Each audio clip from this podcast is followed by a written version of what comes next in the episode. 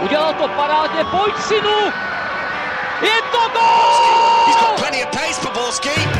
And can he find the finish? Ale Benevenero, neuvěřitelná záležitost! Teď to chtělo přijedat Karlovi do. Teď to chtělo o chviličku dřív. Heinz.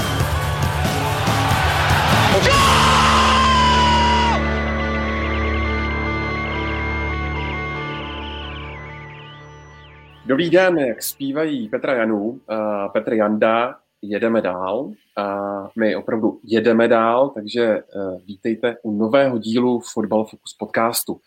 Tentokrát hlavně splatíme jeden dluh a to je milník Jindřicha Trpišovského. Podíváme se taky na vzestup Českých Budějovic a taky kometu v podobě Jana Kuchty, útočníka Slávě. A ohlédneme se taky za rokem Tomáše Součka, ve West Hamu. Tak doufám, že to všechno dneska stihneme, nebudou žádné problémy. Každopádně na to všechno a mnohé další je tu s námi opět počasem mládežnický trenér Tomáš Podvín. Ahoj Tome. Ahoj Ondro a ahoj všechny, nebo zdravím všechny diváky. Připraven je samozřejmě taky Karel Herring z magazínu Football Club. Ahoj Karle. Ahoj všem. A chybět nemůže ani Pavel Jahoda z webu Sport.cz. Doufám, že nejsi moc prokřehlý, Pájo. jako kotel nejede, co si budeme, no, takže tady sedí ve svetru, ale ty, co bych po, pro podcast neudělal, takže jako přemýšlel jsem bych chvilku o bundě, ale situace je teďka taková jako v pohodě, takže, takže každopádně ahoj, no. Hlavně ti nemrzne spojení. ale to, až takhle budou tady ty rampouchy, tak budeš vědět, co se děje, ale.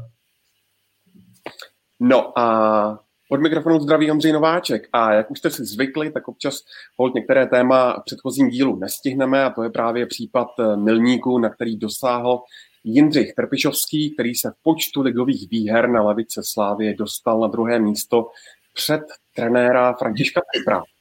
Trpišovský má teď 75 výher, vedoucí Karel Jarolín 91, tak Tome dostane se současný kouč sešívaných na to první místo téhle tabulky a případně kdy to bude podle tebe?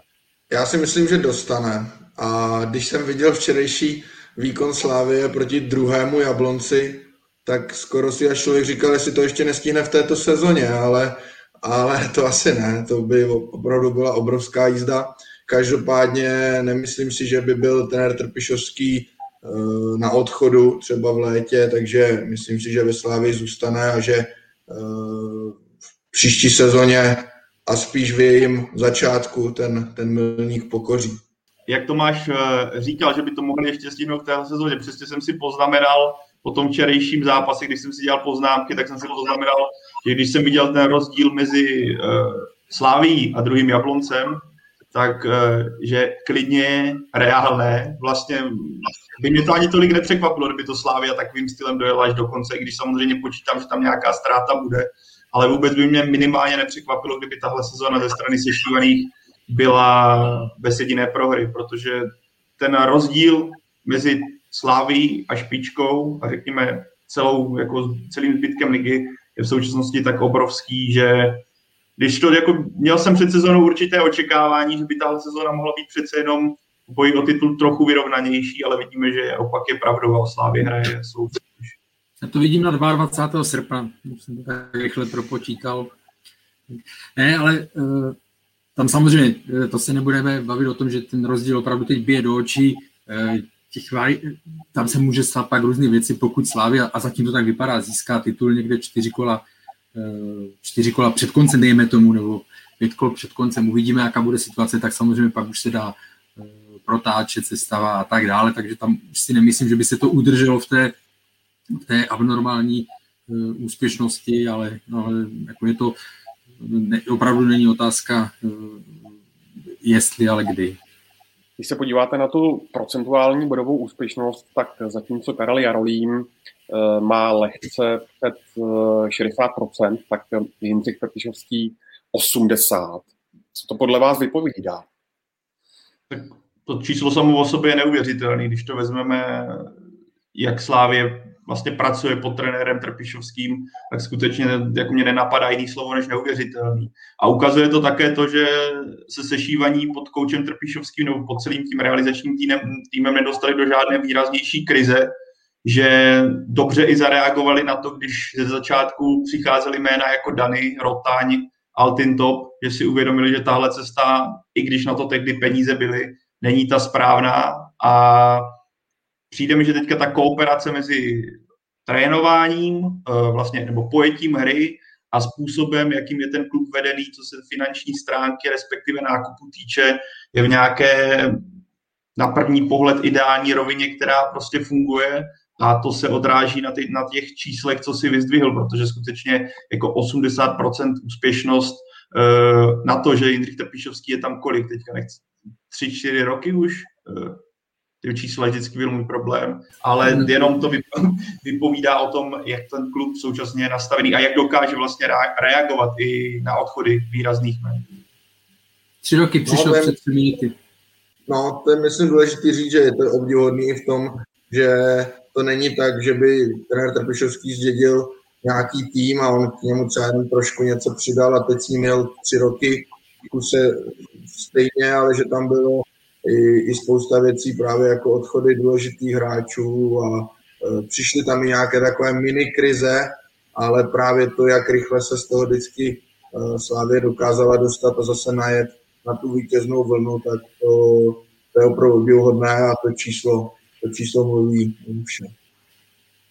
Kdybys měl, Karle, dát na naše pomyslné misky vach, e, kdo je lepším trenérem eh, v novodobé české fotbalové historii, zda je to Trpišovský nebo Pavel Vrba, tak eh, koho bys řekl?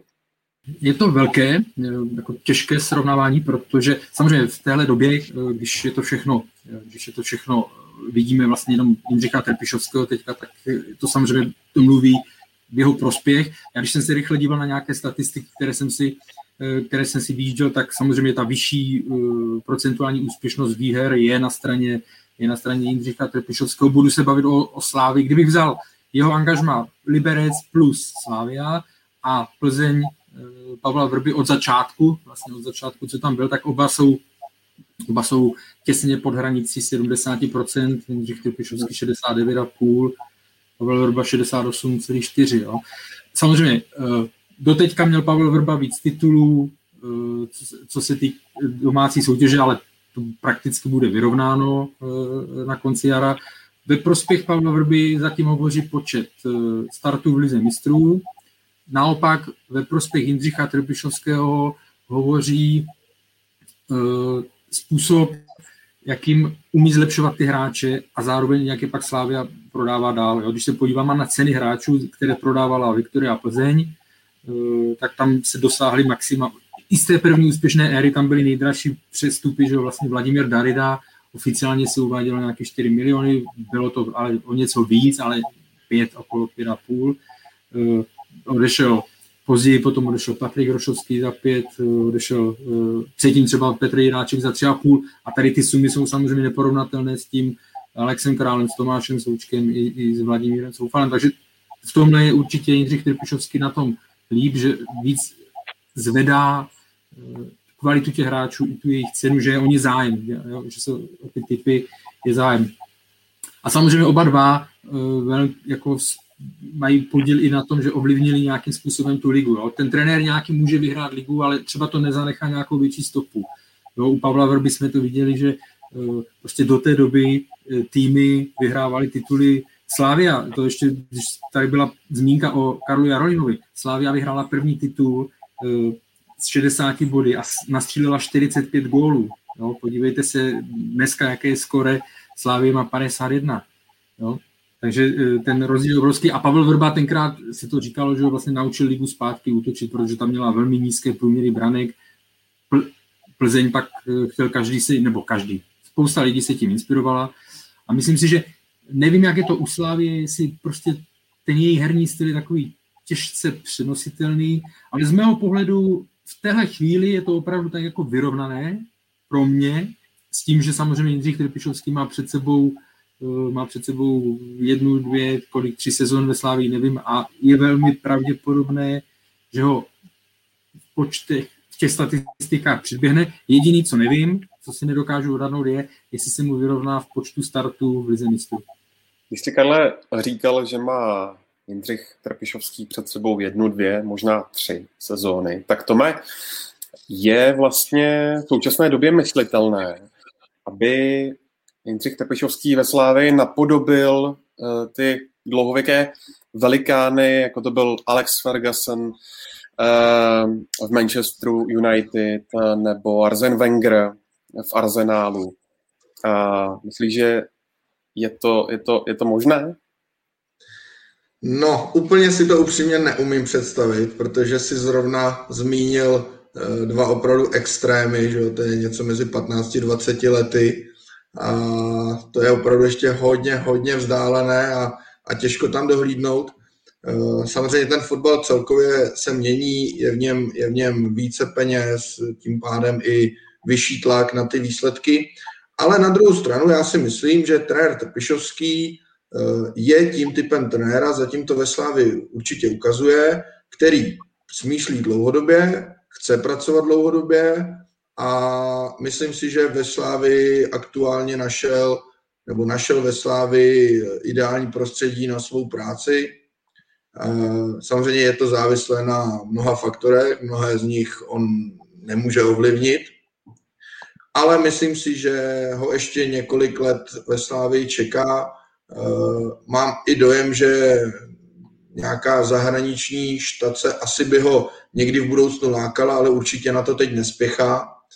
A takže, takže věřím tomu, že ve Slávě ještě pár let eh, vydrží, zatím to ani nevypadá tak, že by měl klesat na svých eh, náhrocích a úspěších, ale samozřejmě ty mety Arzen Wenger, eh, Sir Ale Ferguson jsou tak vzdálené, že tam, tam teď v tuhle chvíli nedohlídnu. Já jsem zmínil jeden, dva, tři sezony, beru, jako samozřejmě nepočítám, že by po té další sezóně odcházel opravdu, eh, je to spíš dva a více let, jo, tak aby mě nikdo nechytal za slovo, eh, protože eh, tam spolu, ale nikdy samozřejmě nevíte, může přijít za rok, za dva nějaká nabídka opravdu mimořádná, co se týká, co se týká jako velikosti klubu, to, to my nevíme, byť obecně jsem trošku skeptičtější, co se týká zájem ciziny o české trenéry to, to vidíme za posledních deset let, ale nemusíme to stahovat na, na prostě absolutní dva extrémy, jako byl, což zmínil Tomáš, jako byl Wenger a Ferguson, ale na, našich podmínkách vlastně jeden z těch, co vydržel nejdíl, tak byl právě Pavel Vrba v Plzni.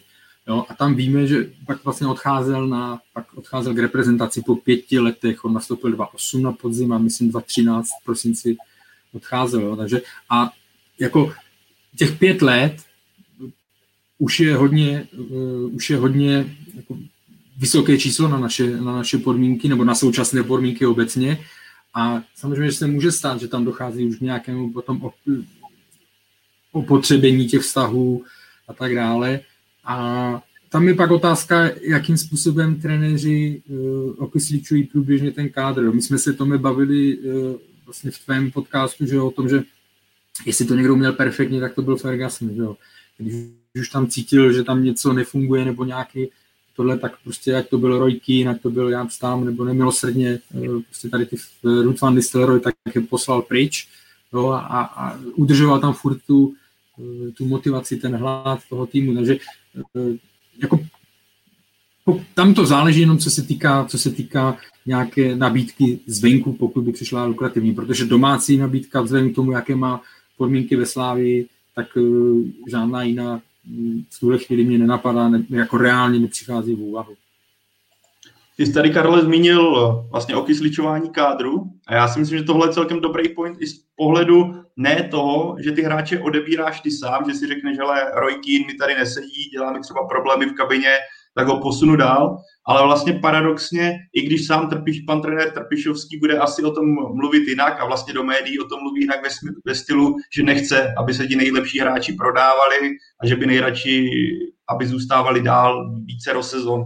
Ale podle mě i z toho pohledu trenérského, a ty Tome třeba, který jsi mládežnický trenér a asi máš výhled, že bys někdy rád trénoval něco většího, tak tím, že vlastně trenéru Trpišovskému odchází, třeba odešel Tomáš Souček, odešel Vladimír Coufal, třeba odešel Simon Daly, o kterém se budeme bavit, který se teďka bude vracet na hostování pravděpodobně do Slávě, tak ono vás to sice zabolí, ale zároveň si myslím, že pro toho trenéra z pohledu nějaké dlouhodobé práce to je další motivace, ukázat, že dokáže zacelit tu díru třeba po Tomáši Součkovi, což podle mě ukázal v tom, že se nebál tam dát Tomáše Holeše.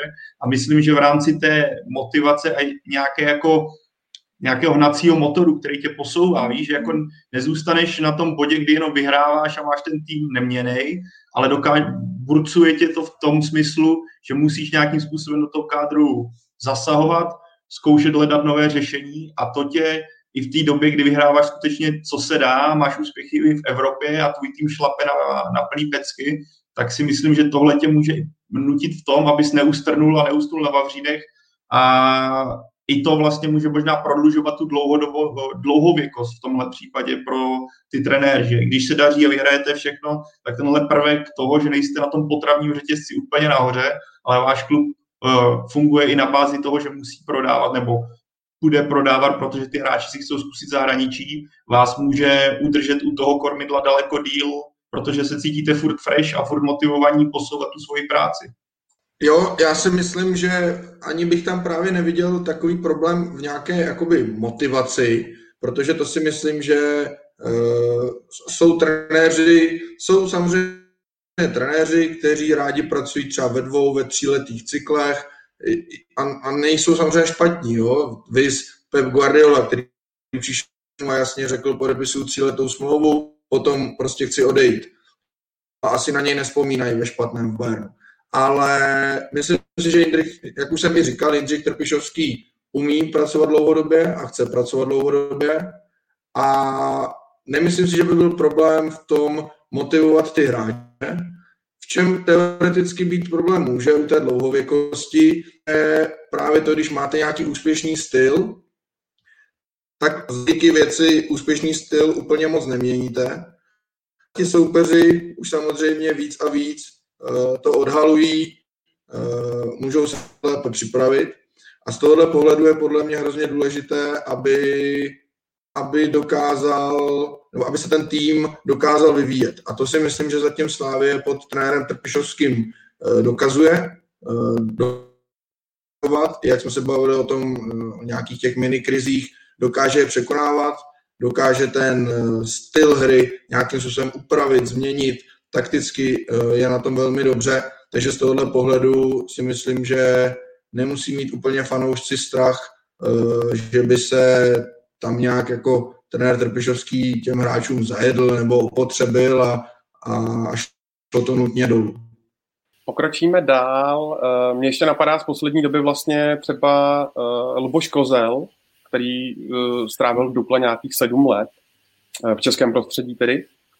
Nehrozí tam podle vás nějaké zakrnění z pohledu trenéra, nejenom z pohledu vztahu hráč a trenér, ale hlavně z pohledu trenéra, který si prostě zvykne na nějaký svůj standard a pak si to tak jede v takové přímce? No, jako to může, může nastat, ale záleží v jakém, jste, v jakém si klubu, nebo v jakém ten trenér pracuje klubu. Jo. Ta Dukla, jako on opravdu, že on ji dostal z druhé ligy, Luboš Kozel, a když šli do první ligy, tak eh, hráli velmi zajímavý fotbal, umístili se, umístili se v první polovině a, a u něj si myslím, že tam prostě, eh, když měl tu možnost odejít do Plzně, protože ta, ta o něj měla zájem, ano. Eh, když to nevyužil, tak takhle, když to nevyužijete jednou, tak si to ještě řeknete dobrý, no tak chtěl zůstat jako věrný Dukle, nebo chtěl se odměnit, eh, že mu dali šanci.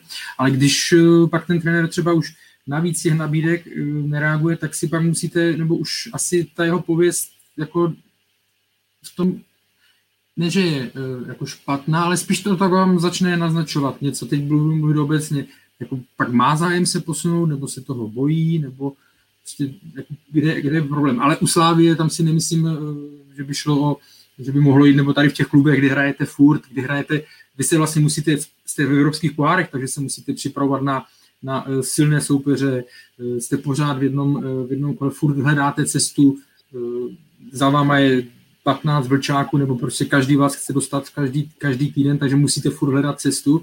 Tam si myslím, eh, tam si myslím, že žádné zakrnění fakt eh, nehrozí, naopak vás to posouvá, jo, protože, protože se musíte vyrovnat se všema různýma nástrahama, to není jenom soupeř těch 90 minut na hřišti proti vám, ale když hrajete co tři dny, že jo, tak prostě cestování regenerace, víme, co teďka tahle sezóna, s čím se musí trenéři.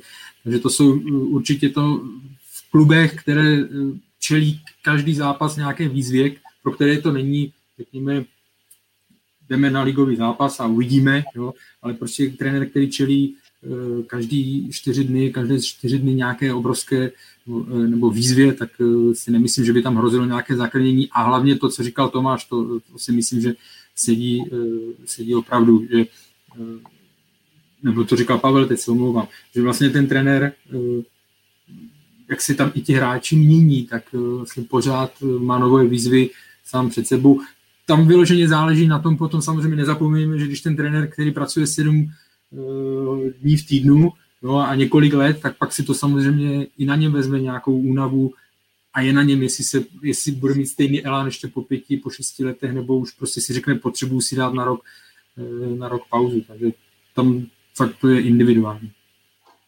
Tak jako já si myslím, že třeba u trenéra Trpišovského by mohlo, uh, i, když mi, i když mi přijde, že on pracuje nějak takovým způsobem, že se toho ani, myslím, že fanoušci Slávy nemusí bát, ale třeba kdyby se Slávy dvakrát nepodařilo dostat do poháru, hrála by jenom ligu uh, a najednou by to tak ustrnulo, a tak by ta motivace mohla svým způsobem chybět, ale zase na druhou stranu by mohl mít motivaci v tom, že najednou se chce vrátit do těch pohárů. A pak ty zmínil s Ondro ještě vztah trenér-hráč, eh, jestli tohle nemůže narušit, ale vidíme, že asi eh, chemie v kabině Slávě funguje velice dobře a bude to asi vycházet i to, je to podle mě i tohle hnací motor pro trenéra, aby těm fotbalistům nabízel pořád něco na tréninku nového. Já nevím, s kým jsem četl rozhovor a nevím teďka úplně kde, ale ten hráč mluvil o tom, že už dopředu věděl, co ho na tréninku bude čekat a nebavilo ho to. Vůbec se netěšil, dostal se do takového stereotypu a najednou přicházela stagnace, ale pokud ten trenér si bude držet, bude držet v tom, že bude třeba vymýšlet nové cvičení, bude přicházet s novými věcmi neustále na tréninku. Neříkám, aby každý týden bylo úplně komplet všechno nové, to nikdy tolik cvičení asi na světě ani není. Ale je potřeba, aby ten trenér v tomhle směru neustrnul a když se tohle povede, taky ta motivace a kooperace, kabina, hráči bude fungovat. Navíc pak musíš taky započít, uh, připočíst to, jak s hráči pracuješ, jestli s nima, jestli je rotuješ nebo, je nechat, nebo držíš si 12-13 vyvolených a ten zbytek jako uh, sedí na tribuně, respektive do zápasu nenastakuje, to ti může zase v kabině ti dělat nějaké problémy a tohle jako do těch faktorů mezi tou motivací hráč, trenér, uh, trenér, kariéra asi dost zásadně zasahuje. Co se mi líbilo, Pavle, nevím, s kým jsem četl rozhovor, ani nevím kde. Mně to bylo jasný, jak se pousmál, já jsem si prostě nemohl ani za boha si to nemůžu vypavit. ale vím, že jsem ho četl. Teda možná jsem to dokonce slyšel, nebo to byl někým rozhovor, to už je hold záhadu. No, tak to na tom ani, špatně nejseš, to je dobrý. Ani nevím, který to byl rok, ale četl jsem to. Podle mě to bylo teďka buď konec 2020 nebo začátek 2021. No hele, s tímhle bych asi moc při odezdávání jako nějaký práce se zdrojováním moc neuspěl. No. Tuším, že bych to vyhozený to vždycky říkal Karol Dobijáš, když jsem s ním dělal rozhovory, nebo tohle, tak on, ty historky, že jo, to měl perfektní a pak vždycky Říkám, a pane Dobiaši, a vzpomenete si, kdy to bylo nějak? A on říká, to, ne, to nevím, to si nepamětám, to si musíte najít. Jo? Takže on historky, jo, ale veškeré jako roč, roky nebo tohle, to, to tam nikdy nedával. Tak eh, poslední věc k tomuhle bloku. Když si vlastně vezmete, jaké má teď Jindřich Trpišovský CV, jak se dnes moderně říká, tak eh, kdyby se cokoliv pokazilo, eh, ať už jak nastínil Pavel, prostě uh, Slávia by se nedostala do poháru, nebo uh, by tam byly nějaké finanční problémy, prostě cokoliv. A Jindřich Trpišovský uh, ve Slávii skončil, tak uh, myslíte si, že by vlastně s tím, co má za sebou, uh, ještě mohl jít trénovat třeba do nějakého menšího klubu uh, s daleko menšími ambicemi, než je právě teď Slávě? Když to vezmu toho pohledu a slibuju, že pro dnešek to asi bude asi naposledy, tak eh, to přirovnán k Pavlu Vrbovi. Jo. Jaké on má, vidíme, kam šla pak jeho cesta. On šel k repre a pak si hledal zahraničí. Protože co on má v Česku se mu nabízí, že jo? E, v tuhle chvíli ne Slávia, protože ta je tam jasně obsazená. E, jako v souvislosti s ním se mluví o, dlouhodobě o Spartě a o Baníku. Baníku má obrovský vztah, takže se obecně bere, že tam stejně jednou skončí a jinak pro něj jako takhle je jediná varianta Sparta. O tom, jako zajímavá v rámci České ligy. Kdyby, kdyby, nebo až jednou dojde ke konci Jindřicha Trpišovského ve Slávii, tak Sparta je vyloučená, jo. Nedokážu si představit, eh, že by šel, že by šel do Plzně, takže já v tuhle chvíli opravdu u něj doma, nevíme, co bude za čtyři roky, jestli tady přijde nějak, no, to přeženu někdo s arabskými, eh, s arabskými jako petrodolary, nebo tohle to nevíme, jo. ale za současné situace, za to, jak známe tu historii, tak vlastně pro něj kromě reprezentace tu nebude nějaké nějaké místo, protože to je trenér, který bude zvyklý hrát o tituly, výzvy má před sebou, chce hrát poháry, takže ta jeho cesta logicky by pak měla směřovat ven, tam už ale samozřejmě narážíme zase na, řekněme, na jazykové, jo, že tím pádem je to víc na východ, nebo no, v podstatě na východ, nebo Eh, východní blok, tak jak jsme to viděli, že jo, Pavla Vrby, Rusko, Bulharsko, jo. takže eh, když někdy uděláte až tak extrémní úspěch doma, tak vlastně si tím logicky, ale to je logicky, tak si eh, tím jako odříznete ty, ty ostatní kluby, ale to je jako odměna, to není za trest, protože on může jít kdykoliv, kamkoliv by chtěl, ale myslím, že tím z pohledu výzev, ambicí a financí, tak tady moc pro něj už toho nebude. Dodáte něco? Ono pak samozřejmě teď jste se sekli všichni, teď jste se sekli všichni. Ono pak samozřejmě záleží hlavně na něm, logicky, jo, protože eh, jakou by případně tu výzvu eh, chtěl přijmout. Protože když se třeba můžeme podívat do Anglie, do Premier League, tak taky už tam jsou trenéři, o kterých byste před pár lety v životě neřekli, že budou trénovat týmy, jaké nyní trénují. Jo? Carlo Ancelotti v Evertonu, Mourinho v Tottenhamu, Brandon Rodgers, který hrál s Liverpoolem o titul, tak pak vzal Leicester, který tou dobou patřil spíše do středu tabulky, ale byly to týmy, které měly ambice nebo mají ambice, eh, dali tomu trenérovi dostatečný prostor a samozřejmě i prostředky a to pak ty trenéry třeba zase láká vzít i takhle menší, menší klub a zkusit, zkusit s ním udělat úspěch. A nemusí to být nutně třeba u Evertonu, asi by chtěli titul, jasně, ale reálně na titul nemají, ale mají zase třeba cíl dostat, zkusit se dostat do ligy mistrů. No a je samozřejmě otázka, jestli je pro něco takového prostor i v Česku výhledově za několik let pro Jindřicha Trpišovského. A taky souhlasím s Karlem, že logičtější cesta vede po konci ve Slávii do zahraničí a hrozně bych to trenérovi Trpišovskému přál a hlavně chtěl bych vidět českého trenéra v nějakém zajímavém zahraničním angažmá, které by bylo delší než třeba ty angažmá Pavla Vrby, ale to už pak záleží primárně na jeho motivaci, třeba i na tom, eh, mluvíme tady často o jazyku, a tak by mě třeba zajímalo, jak, eh, takhle, jak, jak nad tímhle přemýšlí ten Trpišovský, jestli pak třeba vycítí ten moment, hele, už se to blíží a, a začne se jako učit tak anglicky, aby uměl opravdu perfektně třeba už na tom pracuje, jo? nevíme, ale myslím si, že to je pak hodně, hodně o něm a o jeho ambicích, o tom, co vlastně bude chtít. Ty cesty otevřený mít určitě bude po, po angažmá ve Slávy. A doufám, že mikrofon už je v pohodě, omlouvám se za problémy. Fantazie.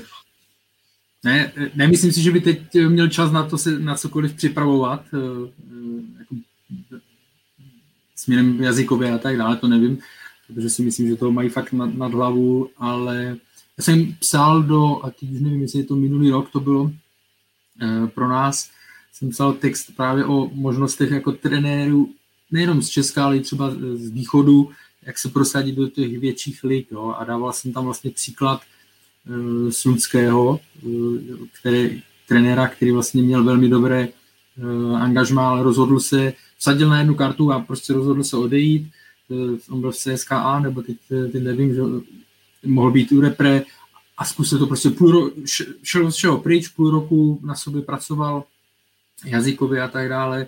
Samozřejmě díky kontaktům se dostal potom do, do Vitesse, myslím, jo, a jako vydržel tam, jo, on byl nejdřív v Halu, vlastně do Halu šel a potom šel, potom šel do Nizozemska, jo, a v Rusku úspěšný coach, jako nelze ho nějak, jako si myslím, spochybňovat a tam mu to taky nefungovalo, jo, takže těch, a těch trenérů, samozřejmě ta konkurence je, je fakt obrovská, jo, takže to, bude to strašně složité a někdo, když jsem se s někým o tom bavil, myslím, že to byl jeden z agentů, tak říkal, že jako určitě je to zajímavé jméno, řekněme pro některé kluby, ale vlastně, když vidí ten styl práce, tak buď by to musel se najít majitel, který by se strašně zbláznil do toho stylu, který ta eh, Slavia hraje, ale zároveň pak je vlastně velmi pravděpodobné, že by musel mu přivádět uh, hráče, že by musela třeba v tom klubu, pokud by tam ty podobné typy neměl, tak by musela přijít větší hráčská obměna, no, což zase stojí peníze a tak dále, takže uh, to by fakt musel se někdo vyloženě zabouchnout, uh, zabouchnout, zamilovat do toho stylu a jak teď se bavím o nějakých opravdu vyspělejších soutěží, jo? a zamilovat se do toho stylu, protože těch překážek na to, aby to bylo úspěšné, je tam fakt hodně.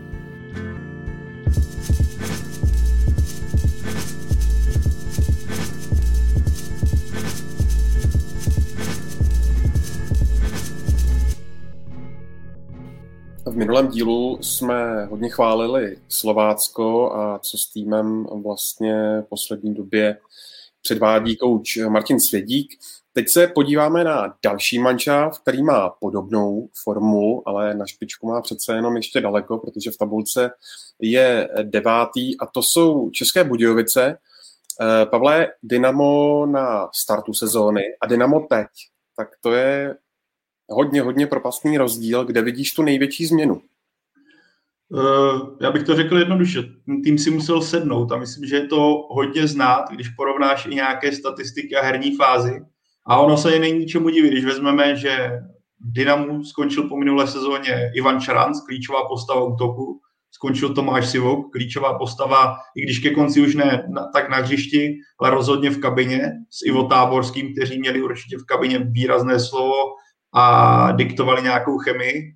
A když se podíváme třeba na posledních deset zápasů, eh, a já, nebo respektive tohle sednutí mi nejvíc přijde patrné na tom, eh, když se podíváme na práci defenzivy, protože ono je to dost zkreslené, kolik inkasovali Budějovice branek, protože v prvním kole dostali šestku od Slávě, ale v posledních desíti zápasech eh, je Slávě, která inkasovala šest branek a pak jsou Budějovice, které inkasovaly sedm branek za deset zápasů, přičemž a zbytek té tabulky jim kouká na záda. A je celkem zajímavé, že vlastně na začátku, my se k tomu jménu dostaneme, eh, k Talavierovovi. A duo Talavierov Králík za celou sezónu na začátku spolu nehrálo, hrával tam Havel. A tohle třeba prvek, tam se to hledalo. Když si tohle sedlo, Králík, Talavierov, tak oni Budějovici za celou sezónu prohráli čtyři zápasy. Z toho na hřišti, když byl Talavierov Králík, tak se to stalo pouze jedinkrát. A v tomhle směru je znát, jak Budějovicím se post, podařilo postavit tu sestavu od, odzadu, kdy ta defenzivní dvojice nebo stoperská dvojice funguje výborně. Za posledních, jakože zase 10 zápasů inkasovali, když vezmeme přestřelku se Spartou, tak od té doby prohráli jenom s Jabloncem a byl to jediný zápas, kdy inkasovali dvě branky. Takže z tohle, z tohle mi jasně vychází to, jak si to muselo sednout a o to větší kredit patří trenéru Horejšovi, který každý půl rok musí pracovat s novými jmény. Že. Teď se podívejme, během podzimu přišel Mick van Buren, přišel Pavel Schulz, začalo se to rozehrávat, viděli jsme zápasy, kdy Budějovicím, zejména třeba duel ze Spartou, kdy Mick van Buren předváděl skvělý výkon, Pavel Schulz tam taky byl vidět, najednou v zimě vám to zase odejde. Ale tím, že se podařilo tu sestavu budovat odzadu a tam se nic nemění, tak Budějovice v tomhle pokračují dál.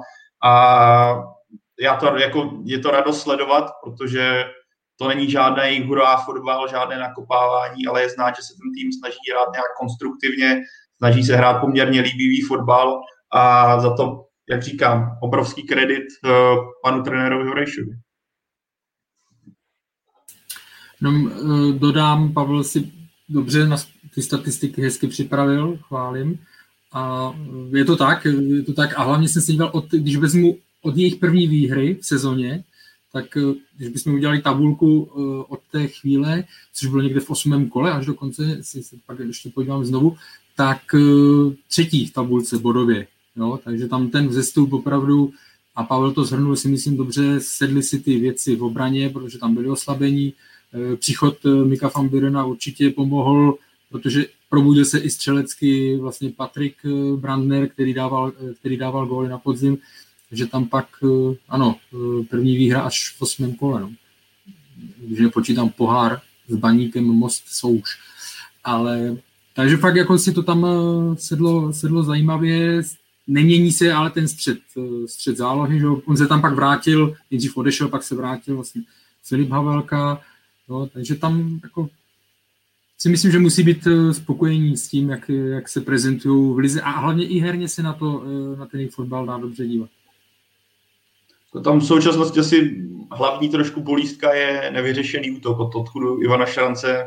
Eh, je tam díra a když vám navíc mizí Mick van Buren zase po půl roce, který se tam nějakým způsobem alternoval že s Patrikem Brandnerem, Pavel Schulz, tady se vytvořila nějaká jako relativně sehraná linka z výrazných hráčů a ti vám zase zmizí. Teďka se vrátil, přišel Marko Alvir z Plzně, který se bude muset rozehrát, protože ta část plzeňského angažmá, co měl, nebyla úplně ideální. Je tam Ekvaj, který zatím taky zaostává, zatím, co se od něho čekalo v Plzni a v Budějovicích bojoval se zraněním a rozehráním. Takže jako Budějovicím, co se třeba týče příchodů, uh, a k tomu se asi teďka dostaneme, na hostování poměrně daří a má dobré vztahy, ale je tam problém, že uh, v té útočné fázi vám ti hráči, pokud se rozehrají, což se Budějovicím paradoxně daří. Ty kluky, co tam přijdou, většinou rozehrá do dobré pohody, tak vám rychle odejdou a pak je to práce neustále dokola a dokola. Ale zase na druhou stranu, to, co jsme se bavili u trenéra, nebo ve fázi pana trenéra Trpišovského, je to možná zase motivace pro trenéra Horejše, pokud to přežije a neuvažují o jeho vyhození, že to neustálá motivace ten tým posouvat a snažit se uh, ukázat, že umíš pracovat uh, v různých situacích a v různém kontextu. Jeden z diváků ještě připomíná, že uh, taky přišel do Mediop. Což, což je dobrá poznámka, to by mohlo vyřešit, uvidíme v Baníku, když byl, tak, anebo ve Zlíně, tak to byla jistota. Ne, som, nečekám, že by to měl být hráč, který urve korunu krále střelců, ale mohlo by to být jako výrazný přínos, co se občasných gólů týče. Takže jako za mě je to dobrý tah rozhodně ze strany Dynama, protože eh, útok potřebovalo určitě vylepšit. No, když jsme mluvili o tom, že Dynamo je teď v tabulce deváté, ona má 25 bodů, tak myslíš, Tome, a nečeká ho zase úplně v té dohledné době e, nějak e, zvlášť lehký los, protože bude mít baník a pak jede do Liberce, tak myslíš, že je v jeho silách se posunout výše? No, já souhlasím se vším, co tady padlo. Ta, ta chvála na Budějovice je určitě zasloužená. Na druhou stranu, když se podíváme na to, jak si Budějovice vedou právě proti těm nejlepším, tak když jsem to schrnu na nejlepší, nebo řekněme tu sedmičku, protože Olomouc, která je osmá, má stejně budu jako Budějovice, e, tak když vezmeme tu sedmičku, která je vlastně jako před Budějovicema, tak má bilanci e, jedna výhra, tři remíze, tři prohry. Eh, takže dá se říct, že Budějovice perfektně zvládly ty zápasy s druhou polovinou tabulky. Díky tomu eh, jsou vlastně tam, kde momentálně jsou. Ale je velká otázka, jestli jsou schopny to právě povýšit eh, tak, aby mohli atakovat i ty elitnější kluby, řekněme. Já si myslím spíš i vzhledem k těm změnám v zimě, které tady kluci rozebrali, tak pro mě je spíš strop Budějovic eh, to osmé místo. Nemyslím si, že půjdou výš, ale nemyslím si ani, že budou padat, protože, eh, jak říkám, ty zápasy s tou druhou polovinou tabulky zvládali velmi dobře a tím herním stylem mě přesvědčují o tom, že eh, ten střed tabulky neměl by být níž než ve středu tabulky. To určitě ne. Tam do té statistiky, ale to máš podle mě potřeba přičíst to, že, že Budějovice měli na start sezóny, měli Slávy, měli Liberec, měli Baník, tedy všechny tři celky, které jsou nad něma. A Jasně. tehdy to navazuje na tu nerozehranost. A jde, jde o to, do jaký míry to bylo tím, že oni nebyli rozhraní a proto nezvládli ty zápasy s dobrýma soupeřema, anebo do jaký míry to bylo, že měli těžký soupeře, na který nemají a proto nezvládli úvod ligy. A to si myslím, že uh, nám prostě prozradí ty následující zápasy, hned ty první dva, jak říkal Ondra, protože teď už to případně na žádnou nerozehranost hodit nejde. A takže teď, teď se ukáže, jestli zvládnou zápasy s Baníkem a s Libercem, tak můžou jít samozřejmě výš, ale uh, upřímně v těch zápasech nefavorizuju. Jo, jako myslím si, že, myslím si, že někde do té deva, do poloviny někde jako skončí, že, protože, ale eh, to má, eh, Tom zmiňoval eh, statistiku, že to umí proti těm, proti těm slabším. Já jsem se z okolností díval i do tabulky, která jako sestavená podle toho, když hrajete s těmi z horní tabulky nebo z první šestky, které ale v tu chvíli byly aktuálně. Jo? To znamená tam příklad, eh, když Budějovice porazili Pardubice, které v té byly páté, tak eh, se jim to prostě do statistiky výhra nad týmem z první šestky počítá. To znamená proti týmům, které mají formu, řekněme, jo? tak eh, se Budějovice jsou někde na pátém, šestém místě jako z celé ligy, z pěti zápasů, které proti ním hráli, tak prohráli. A tam se samozřejmě nepočítá ta Slávia, to bylo v prvním kole, že jo? Uh-huh tak Slávia se tam logicky nepočítá, protože tam nebylo ještě, ještě pořadí. Ale chci tím říct, že si poradí i, poradila si na Spartě, takže si umí poradit i, i s, těžšími, s těžšími soupeři. Uh, pojďme se ještě, aby už toho taky zmínili, uh, zastavit u, uh, u Bonga Ekpaje, uh, útočníka, který zářil ve Zlíně, pak přišel vlastně do Plzně, ale tam se neprosadil. Odešel na hostování do Dynama, ale ani v Dynamu Eh, to nefunguje. Co myslíte, že za, zatím vězí? Myslím si, že nemám k tomu žádné jako konkrétnější informace. Byly tam, bylo tam, byly tam zdravotní důvody eh, v nějaké, v nějaké etapě, ale jako lhal bych, nemám žádné, eh, žádné konkrétní. A, trenér, trenér Tropišovský, no, když mu tam, když mu tam fungují, i ty, i ty kraje mu fungovaly, že jo, tak nemá, nemá moc jako důvodu měnit nějak zásadní. Taky musím říct, že nesleduju tu jeho jakoby kariéru nějak uh, úplně podrobně, ale na první dobrou, co mě tak napadá, tak Ekpa je hodně rychlostním typem hráče.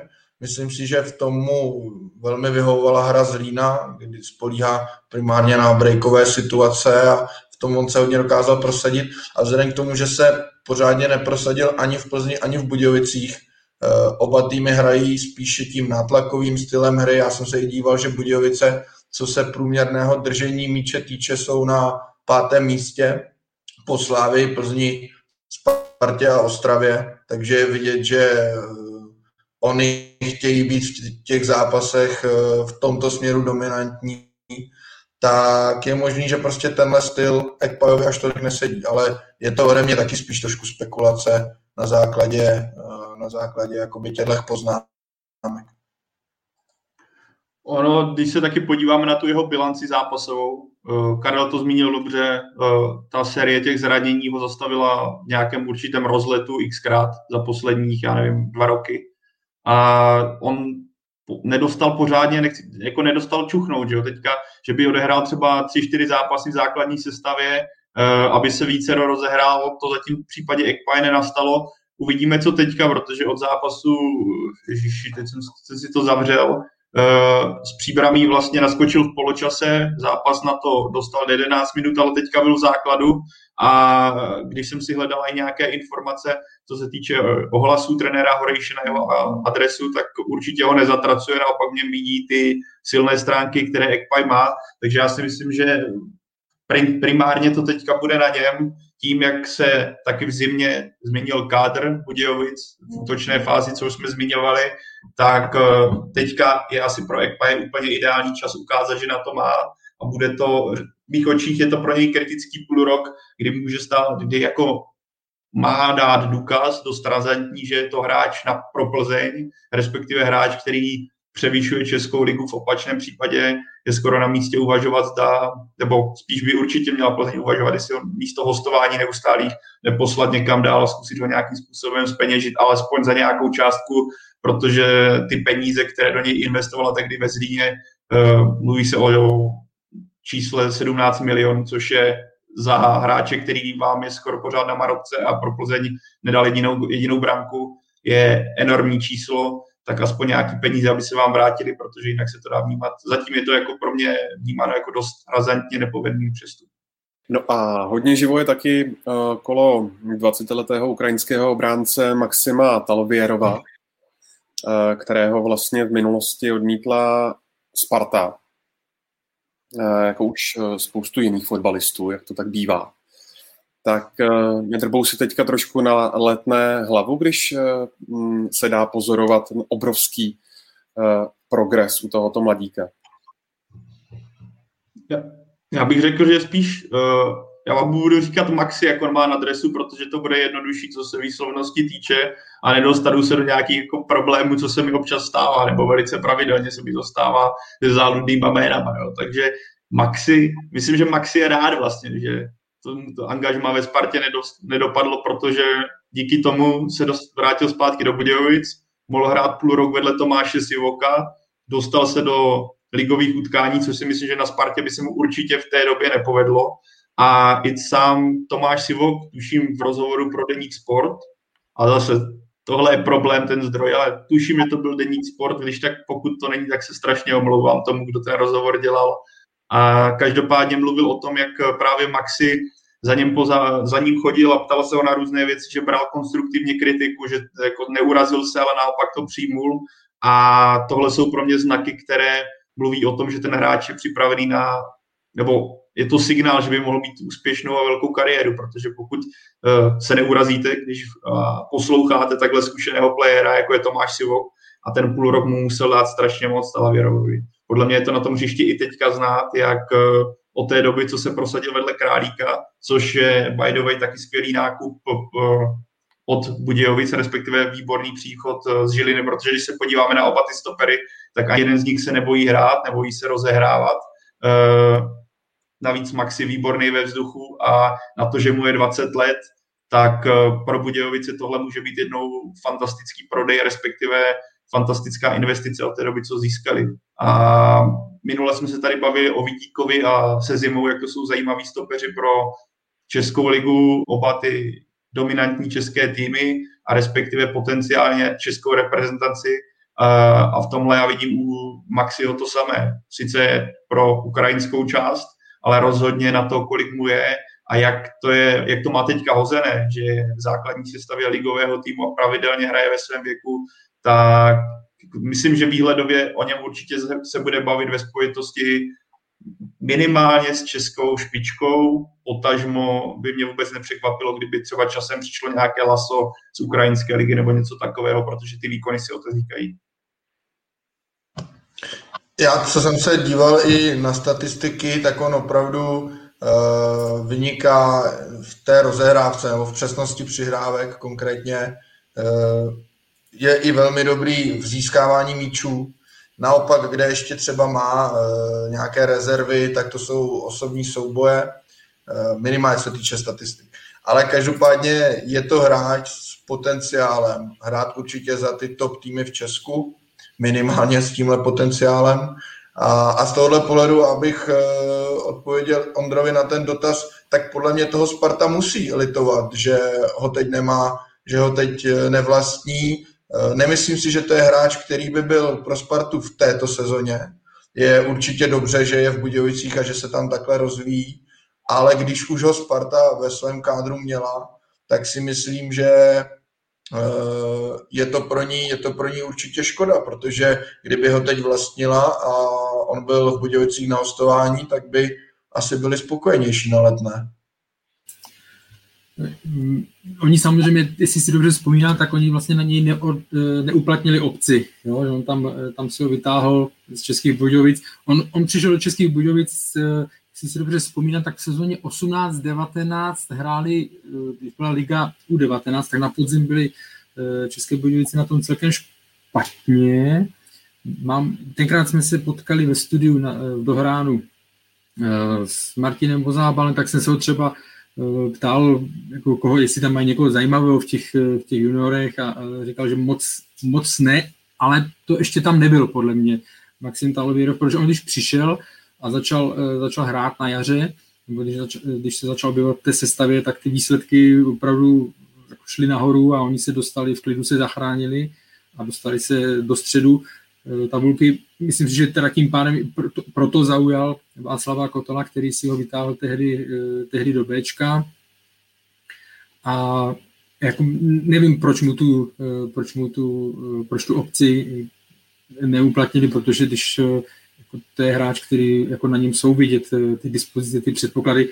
Mně se líbí opravdu ten jeho elegantní styl, Eh, prostě jakým se pohybuje, po, eh, s jakým přehledem hraje, to se mi, to se mi fakt líbí.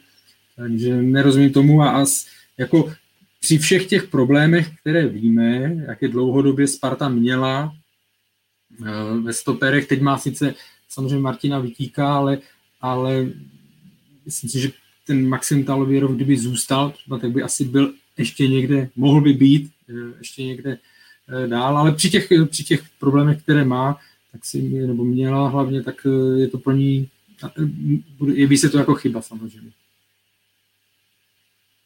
Navíc, eh, a je to údajně, protože já jsem výkony Bčka Sparty neviděl, ale údajně rozhodně Talověrov za Bčko Sparty nepropadl, naopak měl patřit údajně těm lepším, respektive podávat velice stabilní a dobré výkony.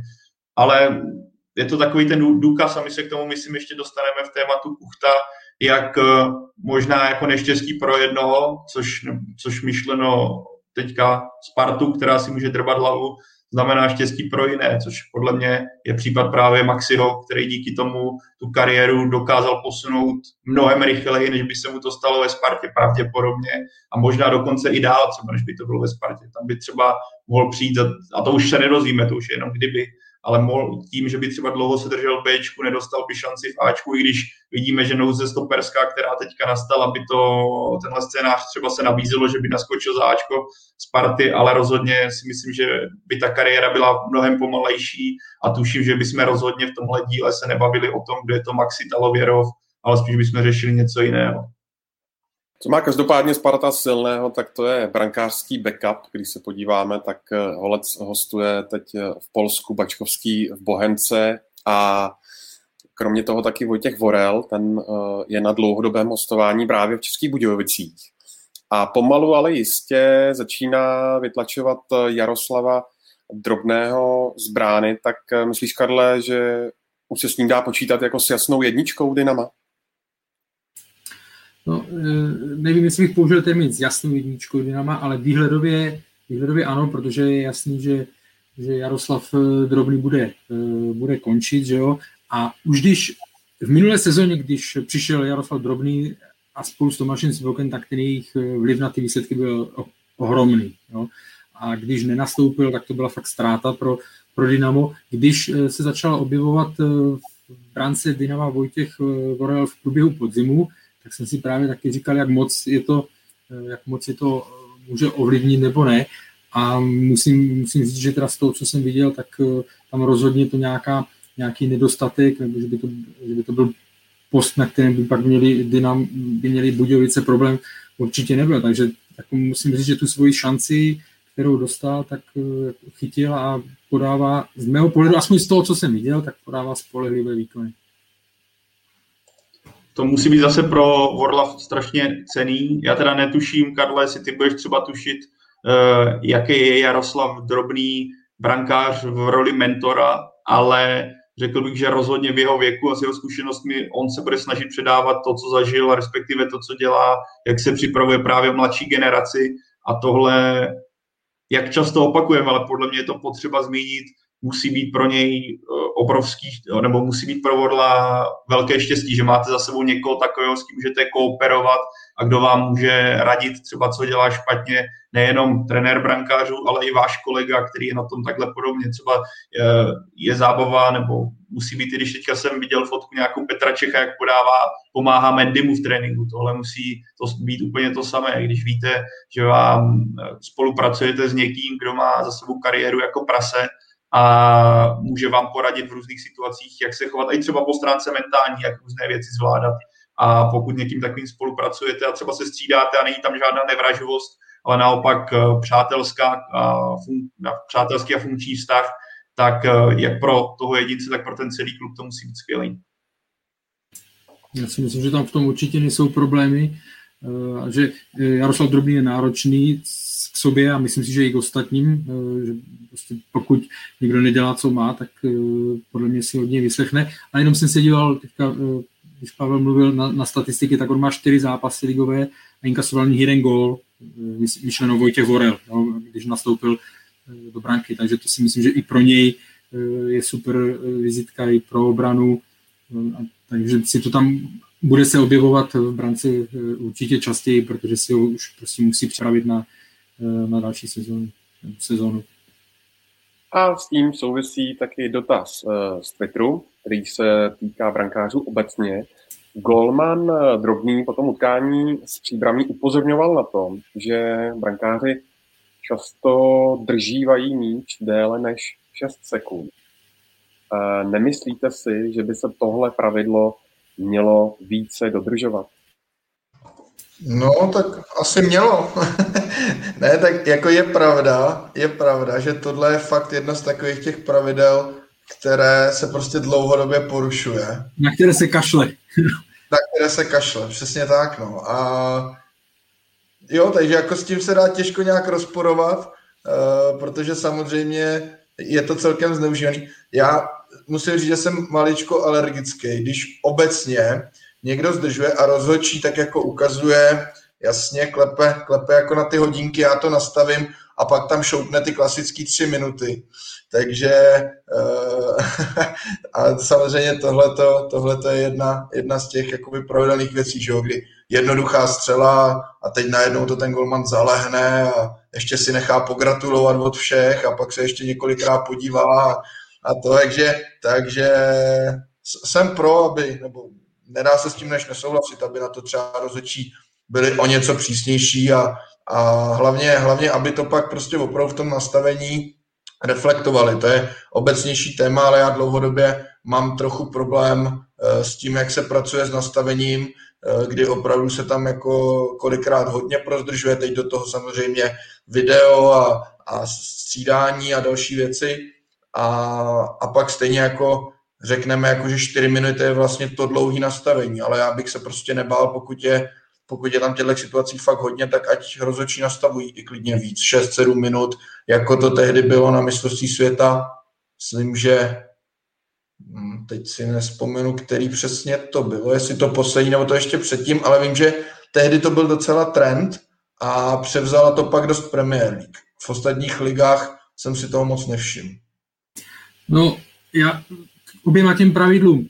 Eh, jako chápu, že ty sudí tam nemůžou těch šest vteřin nebo prostě hned začít, ale v těch extrémních případech bych to fakt trestal, protože někdy to je, eh, i kdyby ten rozhodčí začal chvíličku dál pauzu a pak teprve to začal počítat, tak eh, najdeme takové extrémní příklad, případy a je, určitě, bych to, určitě bych to trestal. Ono zase, když to uděláte jednou, dvakrát, tak ty golmani si taky dají, dají potom pozor, budou vědět, že se to víc že se to víc hlídá.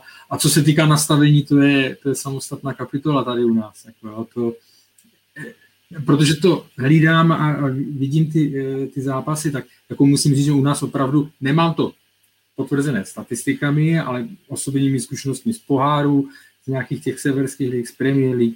U nás prostě, když je, dám příklad, když je varianta, že si řeknete, mohla by být jedna minuta, tak nastavená třeba v prvním poločase, tak v těch většině soutěžích to ta jedna je, u nás nula, jo? Nebo, prostě, nebo když víte, a ještě to je samozřejmě eh, kouzelné, když, když favorit vede o gol, hraje doma, vede o gol a řeknete si, tak tři, asi spíš čtyři minuty, tak maximálně tři. Vždycky je to ta nižší, nižší varianta naopak, když favorit prohrává, tak, eh, tak eh, se má tendenci, má tendenci to nastavení být, eh, být delší. Jo? Ale, ale znovu říkám, obecně u nás platí, eh, že jsou naši rozhodčí velmi eh, skromní v vozovkách v tom nastavování. No a ještě se musíme zastavit, i když to jméno už tady padlo, zastavit u trenéra Davida Horejše, tak Pájo, jak moc velký podíl na tom co Dynamo teď předvádí a vlastně s Dynamem postoupili z druhé ligy, tak jak velký podíl eh, na tom pan Horejš má. Myslíš, že v dohledné době třeba opustí klub eh, a půjde za lepším? obrovský podíl, nebo respektive velmi výrazný, protože když se podíváme, a už jsme to tady zmiňovali, ale když jste trenér, který si něco buduje a, a co půl rok vám odchází klíčoví hráči, tak to musí být na jednu stranu motivující neustále dokazovat to, že to zvládnete, na druhou stranu to musí být deprimující, protože něco vybudujete a pak můžete znovu. A on i přesto, že se vám třeba rozpadne výrazně defenziva, výrazně ofenziva, tak ano, měl špatný začátek sezóny, kdy se dokonce objevily nějaké spekulace, že by ta jeho pozice nemusela být tak silná, ale on ukázal, že to nebylo ani tak o něm, jakožto o tom, aby si ten tým sedl. A to jenom dokazuje, jak dobrý a kvalitní trenér to je. Nechci říkat, že by měl za měsíc odcházet do nejlepších týmů v Česku, ale rozhodně, jako jestli se bavíme o nějakém kouči, který má potenciál a který ukazuje, že umí pracovat s týmem a přizpůsobit se soutěži i kvalitě týmu, tak určitě David Horejš si říká o to, aby jednou zažil i angažma, kde nebude mít tolik hráčů na hostování, ale kde bude mít třeba větší finanční zázemí na to, aby budoval to a styl fotbalu, kterým chce hrát a nerozpadne se mu to co půl roku. Takže za mě určitě David Horejš obrovský kredit za to, kde Budějovice v současnosti jsou a jakým fotbalem se prezentují. Tak jo, eh, já vás ještě pozvu eh, k vysílání ČT Sport, jako vždycky, protože teď v pátek eh, právě utkání Budějovic najdete živě na České televize. Budějovice hrají s Baníkem Ostrava, takže to bude určitě velmi, velmi zajímavý match.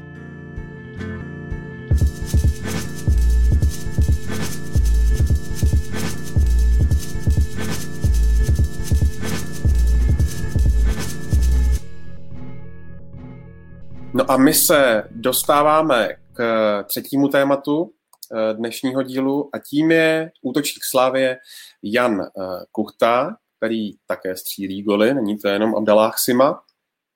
A když, Karle, vezmeš eh, ten seznam posel Slávy za poslední sezóny, které se nakonec do základní sestavy prosadily, tak je pro tebe Jan Kuchta největším nebo jedním z největších překvapení, že se vlastně vypracoval na pozici útočníka číslo jedna?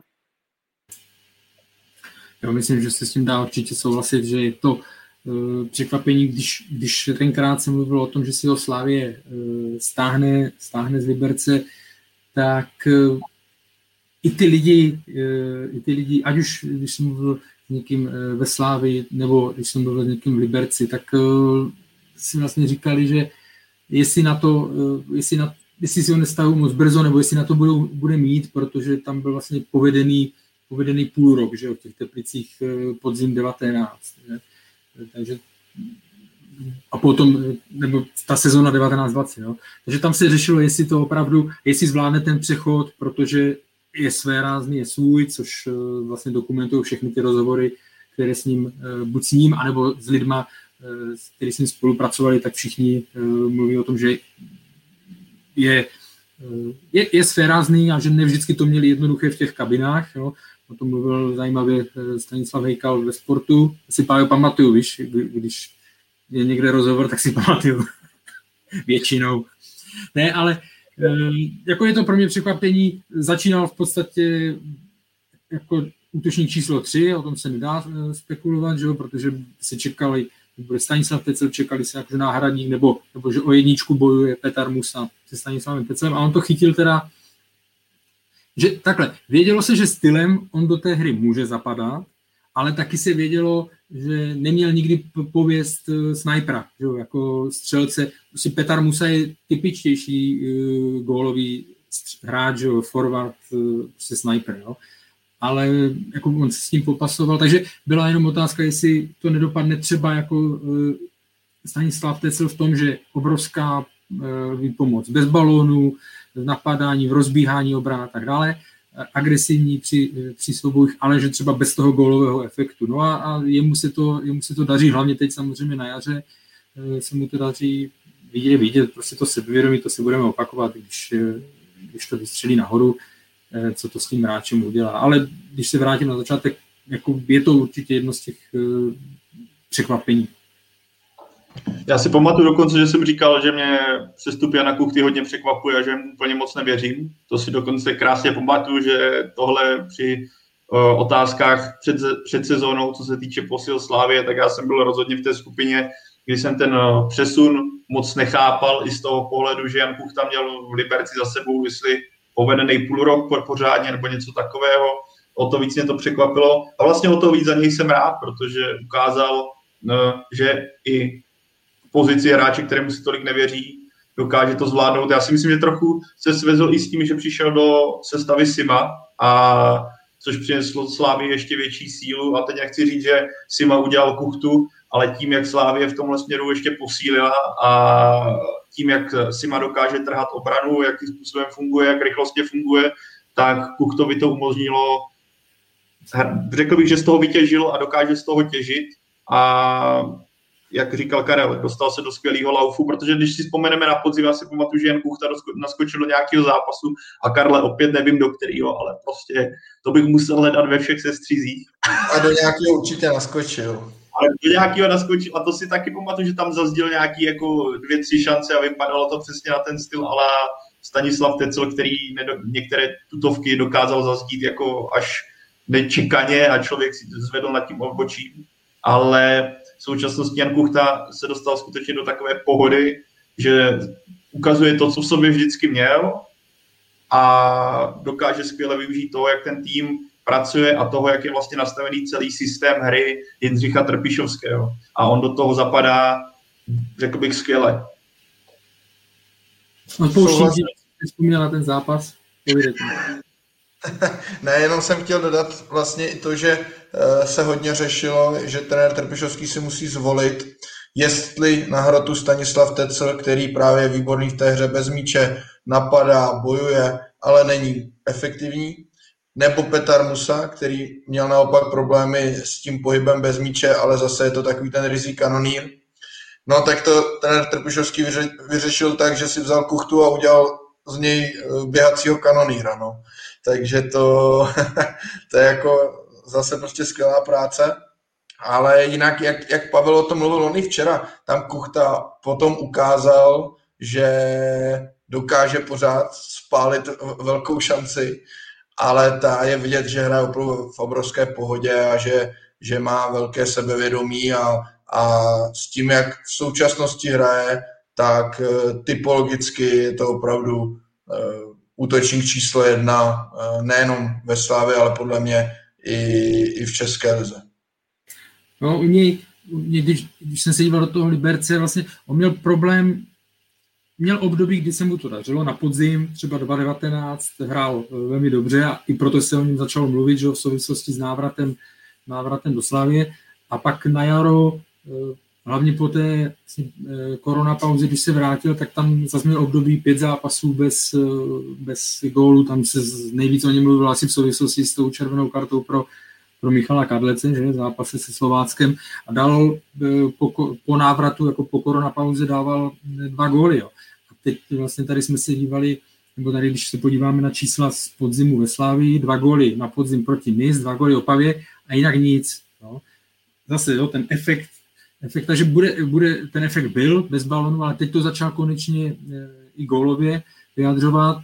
Eh, asi se to v takových číslech nepo, eh, nepo, nepodaří držet pořád, nicméně měl by se vyvarovat tady těch hluších období, kdy tam je pak třeba 5-6 zápasů bez, bez gólu, ale samozřejmě tady tohle na, na sebevědomí fakt, fakt pomůže. To, to jsme viděli včera, ať už to je zakončení Abdalaha Simi, samozřejmě, že to bylo do práze brány, ale celá ta akce, jo, prostě i, i tohle, že, že si ukopnul balon, jasně, když se to ukopne v tady při té sérii, tak to nikomu nevadí. Kdyby to byla série eh, po šesti záp, šest zápasů bez gólu a jde sám a zakončí takhle, tak by to samozřejmě se to řešilo eh, další dva dny, ale eh, je to, je to zase hlavně to, co je zajímavé a to, co je dobrý a další signál je, jo, není to hráč, který to měl umetené tu cestu, tak jak už, už padlo, Jo, je to hráč, který procházel si hostováním jo, a stejně se, ale ten základ je, když narazíte na správné lidi, kteří vás nasměrují, vy to vezmete, vy to přijmete za sebe a makáte na sobě, tak se ta odměna, tak se ta odměna dostaví. A v jeho případě samozřejmě eh, mu strašně pomohl eh, pobyt v Liberci a, a ruka, trenérská ruka Pavla Hovtycha, nebo to je ten způsob jeho vedení. Mm, a jenom bych ještě dodal poslední věc, že je to prostě obrovsky nepříjemný hráč pro obranu soupeře, což je taky věc, která Eh, se někdy trošku podceňuje, ale eh, je vidět, že on opravdu tím svým stylem hry dokáže ty obránce eh, kolikrát úplně rozházet a, a ti potom udělají třeba i věci, které v normální pohodě by prostě nedělali. Tak a mm, Karel už tady zmínil Pavla Hovtycha, ještě potřeba určitě zmínit uh, současný trenerský kádr, který dokáže s, uh, s Janem Kuchtou pracovat, protože um, bylo to tady zmíněno na začátku, rozhodně to není asi ideál, lehký hráč na práci, ale, nebo na to, aby ta kooperace fungovala dokonale, ale když se asi ty vztahy nastaví ideálně a nad Janem Kuchtou, jak on sám vlastně v rozhovoru o tom vyprávěl, že když je nad ním tvrdá ruka a má nějaký respekt, tak to funguje. A já si myslím, že právě trenérský štáb ve Slávi i ta konkurence a vlastně motivace boje o tu základní sestavu z něj dokázalo dostat ještě možná víc, než tomu bylo v Liberci, což je vlastně ideál, dokona, ideální zpráva. Když se ještě podíváme do historie, tak vlastně před eh, šesti lety proběhla taková výměna, protože Kuchta je odchovanec Sparty a ta ho vyměnila do Slávy za útočníka Daniela Turinu, ale ten eh, se uh, úplně neprosazuje ne, za B, tak lze Spartě tahle výměna zpětně vyčítat, podle vás? To je, to, do toho bych se úplně nepouštěl, to si myslím, že je složitý opravdu, protože v té době, v té době když někoho měníte v 16, v 17 letech, nebo, eh, nebo v 17, může se fakt odehrát strašně moc, pokud to budu brát, že to není nějaký úplně Eh, super, eh, super talent, jo. ale těch věcí se může, těch proměných je tam celá řada. Eh, pokud si vzpomínám, tak Daniel Turina jako měl velké měl i smůlu na zranění, že jeden, vypadl snad na jeden rok, když byl v hlavě nebo na půl roku za Spartu vlastně nastoupil akorát v tom zápase v poháre, v poháru, kdy, kdy Sparta měla nějak nabitý program a musela tam postavit mladíky, z U19 a, a, a z Bčka a hráli s Jabloncem, prohráli 1-2. On dával gól z okolností, ale e, samozřejmě jako mládežnický reprezentant to byl, v hlavě mu to nevyšlo, říkám, kvůli zranění, jak je to teď s ním přesně nevím, no. ale nemyslím si, e, nemyslím si, že zrovna v tomhle případě bych to jako říkal, že je to další chyba, nebo že to nerozpoznali e, a, a tak dále. On je to fakt strašně složitý. Tisíckrát jsme se bavili o, o, o Tomáši Součkovi. Prostě on já už jsem to tady zmiňoval, eh, když byl v juniorských, eh, v juniorských kategoriích, tak mi vykládal kamarád, který hrál za, eh, za Hradec, Tomáš asi ví, podvíně asi ví, a ten říkal, že si vlastně přáli, kdo narazí jako v tom zápase, kdo bude hrát na, na Tomáše Součka, protože nijak nevynikal, nebyl, jo, hralo se jim na něj dobře, no. A podívejte se, kde kde je dneska Tomáš Souček, jo. To znamená, té době, v těch, nebo v těch letech, je to, těch proměných je tam fakt celá řada. Právě. Máš tam ten přechod, o kterým se mluví, jak je těžký mezi dorosteneckým nebo mládežnickým a dospělým fotbalem, takže tohle je tady v tomhle směru určitě Spartě nelze nic vyčítat. Navíc uh, rok zpátky mezi oběma hráči je vlastně dva roky věku, že jo? To je Jan Kuchta, je, mu je 24, Turinovi Danielovi je myslím 22 a když to vezmeme tak rok zpátky, kdybychom se, nebo rok a půl zpátky, kdybychom se mluvili o Janu Kuchtovi, tak řekneme, že prostě Jan Kuchta je nepovedená výměna ze strany Slávie, protože se z největší pravděpodobností nikdy ne, neprosadí a zatím je spíš problémový, než by plnil potenciál. Ale zase je tady ta proměna, která vám může udělat uh, z hráče, který byl svým způsobem nechtěný a z Teplic uh, Teplicích neudělal dobrou stopu, na Slovácku úplně za sebou nenechal dobrou stopu, je najednou hráč, který ve Slávii dělá jako jedničku v útoku. A neříkám, že to tak bude. Eh, Daniel Turina, jak Karel zmínil, je ovlivněný zraněním, rozhodně mu nepomáhá ani to, že kvůli covidu teďka Bčko Sparty nehrává, takže se nedostane ani na, do zápasové praxe, ale nikdo neříká, že Daniel Turina ještě nemůže vylétnout nahoru.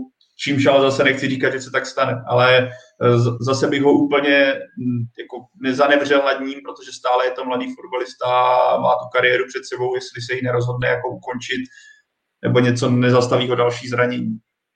Kolik myslíte, že bude mít po konci sezóny Jan Kuchta gólů? Tak já jsem se, nebo teď aktuálně má uh, Jan Kuchta na svém kontě 9 gólů a vzhledem k té jeho aktuální formě a vzhledem i formě Slávy, jak jsme se tady o tom bavili, tak uh, já věřím tomu, že to zdvojnásobí. To znamená 18. Ale nebude nejlepší střelec ligy. To doufám, protože já to doufám, protože já mám jasnou, jasnou sázku s, s Radkem Šprejňarem, kterou mu, to, která se mu vrací jako bumerang, který typl, že si má dá maximálně dvě branky. Můj typ na nejlepšího střelce sezóny, takže Jan Kuchta nemůže být nejlepší střelec, prostě to ne, nepřipadá v úvahu, musí to být Sima, protože jak si svoje pivo. Ale eh, já jsem si tady napsal poznámku Kuchta 17 branek v téhle sezóně, takže tam to bude směřovat. Já si myslím, že teďka to tam bude padat. Nemá, ne, jako nevidím důvod, proč by se měl nějakým způsobem zastavit, když vidím Lau v Slávě a Lau v podstatě každého člena té základní jedenáctky. Aby muselo přijít nějaký zranění nebo nějaká červená karta, výpadek se staví jinak. Jinak to tam hold bude padat a myslím, že brzy zjistíme, že Radek Špriňár bude platit, bude dávat do prasátka korunky, aby mohl zaplatit to pivo, protože Sima bude králem. On už, on už chudák platí teď, jako za, za to tohle. Ale já hlavně jsem rád, že to, jako, že do toho hecu šel. Jo, a je vtipný, že když někteří mu to tam dávají jako sežrat na vážno, že to neberou jako hec, jo. Samozřejmě to byla sázka. On tím chtěl říct, že akorát nevěří, že prostě by si má naváže na ten podzim, což je, na, což je názor, který mohl mít, že v pořádku. A jako umyslně to udělal eh, těmi dvěmi góly, ale je, je, je vidět ně, ně, některé reakce, které jako mu to hnedka dávají sežrat, ale jako jsou tam samozřejmě hecovačky. Ale co se týká Jana Kuchty, já jsem si původně říkal tak jako tu otázku 15-16 gólů, ale pak jsem si uvědomil, že vlastně se hraje 30, 34 kol, že? Takže to číslo může být, může být eh, vyšší. On člověk už má nějak zafixované v sobě, že eh, jsou už za náma čtyři jarní kola v vozovkách takže už se to nějakým pomalu blíží do poslední třetiny ta liga, že už těch zápasů tolik nebude, ale jak to má normálně nastavený, ale to je něco jiného, protože se hraje ještě vlastně normálně celá, celá polovina. No. Takže ten typ, dobře, tak ať neřeknám stejný číslo, já řeknu 16, jo, ale líbí se mi ten podvíjivky. OK, uh, ještě úplně poslední věc ke Slávii, než se vrhneme na naše poslední dnešní téma. Eh, jeden příchod a jeden odchod. Tím příchodem by měl mít být eh, na hostování bez obce obránce Simon Deli a naopak odejít by měl taky na hostování bez obce Petar Musa do Bundesligového Unionu Berlín. Jak to hodnotíte? Mě to baví z pohledu, když jsme se tady tak dva podcasty zpátky bavili a přišel od diváků dotaz na Simona Deliho, tak jsem říkal, že Simon Deli do Slávě, že v tom nevidím úplně směr, kterým by se měl vydávat jak klub, tak hráč. No, a uběhlo 14 dní nebo 3 týdny a Cyber Daily bude asi největší pravděpodobností opět hráče Slávě, takže asi takhle. Eh, ale tam je samozřejmě ten zásah, eh, bohužel David Hovorka a jeho koleno, což je strašná zpráva, jak zejména pro něj, protože to, jak jsme se tady bavili o Václavu Černém, tak i pro Davida Hovorku zase to stejné koleno, zase dlouhá pauza, no je to strašný. Hmm. Ale pokud se vrátím k těm dvou, tak zejména teda jedna věc mě zaujala, že Slávia, český klub, posílá hráče na hostování na rozehrání do Bundesligového celku, což mě jako, tak jako trošku pobavilo, jak se ta doba změnila, že dřív by bylo vnímání, vnímáno, že hráč z České ligy jde do Bundesligy jako velké halo, a teďka vlastně odchází hráč České ligy do Bundesligy na hostování bez obce ve stylu, hele, uvidíme, co tam se stane a pak se vrátí k nám v lepší pohodě. Ale jako z mýho pohledu podle, uh, Slávia by měla doufat, že Petr musel se tam rozjede, pak se předvede na euro a pak ho speněží za, pak ho prodá, než že by si ho měla nechávat, protože za mě, já úplně si nemyslím, že Slávě z Petra musí ve svém stylu, který hraje, dokáže vytáhnout maximum, což jsem už tady říkal a pořád si zatím stojím, že prostě Petr Musa je hráčem trošku do jiného stylu, což nějak jako no, není pejorativní ani na jednu stranu, ale v tomhle směru je, myslím, že v zájmu sešívaných, aby Petar Musa tam předvedl fantastické jaro, nebo povedené jaro, povedené euro a pak za velké peníze odešel, což evokuje i to, že se o Petaru Musovi mluvilo v zimě, že se kolem něho motají různé celky. Takže já věřím, že tohle Slávy by mohlo výjít. A Simon Daly, co k tomu říct, jsem zvědavý, jak, jak se ta trojka stoperská postaví, protože Simon Daly je levák, takže se dá čekat, že bude na místě Davida Zimy a nechce se mi úplně věřit, že Simon Daly by přicházel s tím, že by měl jenom být třetím stoperem dozadu, takže na tu bitvu jsem zvědavý a těším se na ně, protože pro mě to byl nejoblíbenější stoper v lize, respektive hráč, který mě strašně bavil tak tím svým způsobem, že hrál často na riziko, ale nebál se udělat kličku a na to se vlastně strašně těším, že takový fotbalista bude zpátky v lize. Jenom, jenom škoda, že už v lize není Kanga. A ty jejich souboje byly ozdobou derby. Každopádně, jako moje první reakce na Deliho byla, já úplně nejsem fanoušek těchto těch jakoby návratů. A Deli je tak silná osobnost, že taky jsem si v první chvíli úplně neuměl představit, že přijde jako třetí stoper. Ale čím víc nad tím přemýšlím, tak tím víc si říkám, že vlastně Slávia e, nic nestrácí. Tím, že je to půlroční hostování, teoreticky se můžeme bavit o tom, že kvůli Delimu tam nemůže zapracovat někoho třeba s větším potenciálem směrem do příští sezony nebo i směrem k prodeji, ale ono být jako třetí stoper asi není stejně na ten rozvoj ideální, takže si myslím, že v tomhle Slávia nic eh, nestratí a naopak samozřejmě může, může hodně získat, hlavně ve chvíli, kdy třeba Zima nebo Kudela vypadne, protože pro mě furt stoperská dvojce Kudela Zima zůstává jakoby na prvním místě a takže jsem taky zvědavý, jak do toho Deli zasáhne, ale, ale říkám, Slávě podle mě nemá moc co ztratit. Co se týče musí, tak to je podle mě fakt pecka.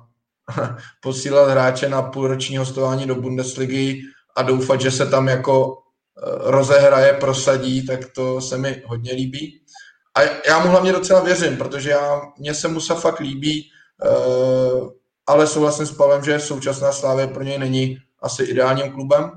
A pak ještě musím zmínit jednu věc, a to jenom, aby se na to nezapomnělo, tak uh, Údajně před potvrzením příchod Jaromíra Zmrhala do Mladé Boleslavy, což se sláví úplně nesouvisí, ale trošku ano a je to podle mě hrozně zajímavý přestup a, a jsem, jsem zvědavý, eh, jestli se v Boleslavi prosadí. A zdravím teda Ondru. Breaking news. Ale, uh, já tomu moc co nemám říct, já začnu Petarem Musou. Mně se líbilo přesně, jak to popsal, jak to popsal samozřejmě i Pavel, ale i, i Tomáš v tom, že eh, jako on ten potenciál má velký. Pokud si ten styl Unionu, který já neznám, protože eh, se tolik v Bundeslize nedostanu, tak eh, pokud ten styl mu bude sedět, tak on prostě poten, on je. No. A pokud se by mu ten úvod vyšel, že se trefí, jo, že si trošku mu vrátí, eh, vrátí to sebevědomí, ta radost, protože teď i na těch zápasech, co střídal, tak bylo na něm znát, prostě takový, jak moc chce, jak moc chce, ale zároveň, že není úplně, že není úplně v pohodě, tak eh, proč eh, je to velmi zajímavý tah a jsem na to zvědavý a opravdu věřím, byť nepodceňuji Bundesligu jako soutěž, že by to mohlo, mohlo fungovat. Teď nebudu říkat nějaké číslo, číslo branek, které dá, nebo tohle, jo. ale mohlo by to fungovat. A Simon Daly, eh, předpokládám, že pokud bude Ondřej Kudela a David Zima zdraví, tak budou jako, a, a budou si udržovat tu výkonnost, kterou mají, tak budou jako první varianta. Občas eh, dojde k nějakému prostřídání, ale jako bylo by nesmysl a na Slávě to neudělají, aby si Davida Zimu, Zimu eh, jako posadili a, a protože to je pro ně hráč, který může růst, který může růst cenově a tak dále, takže tam jsem si celkem jistý. A i z toho, jak mluvil jenom Jindřich Trpišovský, neznám úplně detaily, ale zmiňoval, že vlastně se něco eh, Simon měli mu změnilo, nebo že ty okolnosti tomu nahrály a on je eh, prostě bude rád, že se vrací do prostředí, které zná. Myslím si, že eh, jako do toho akorát zapadne velmi dobře, ale pořád jsem přesvědčený, že ta stoperská dvojice v tuhle chvíli, pokud, říkám, pokud nedojde k nějakému poklesu formy, tak se nebude měnit to základní. Tam je, jenom ještě jedna poznámka k tomu Musovi. Podle mě je docela dobrý, že nejde třeba do uh, posledního týmu ligy, který se vyloženě trápí, ale že jde vlastně do klubu, který hraje střed tabulky, relativně se mu daří, nemá ani až tak zásadní problémy se střílením gólů, což na jedné straně samozřejmě znamená konkurenci, ale na druhé straně, pokud tu šanci dostane, tak uh, má to prostředí pro to, aby se rozstřílel samozřejmě lepší, než když řekněme šel uh, Josef Hušbauer na předem jako prohranou záchranářskou bitvu do Drážďan. Že jo?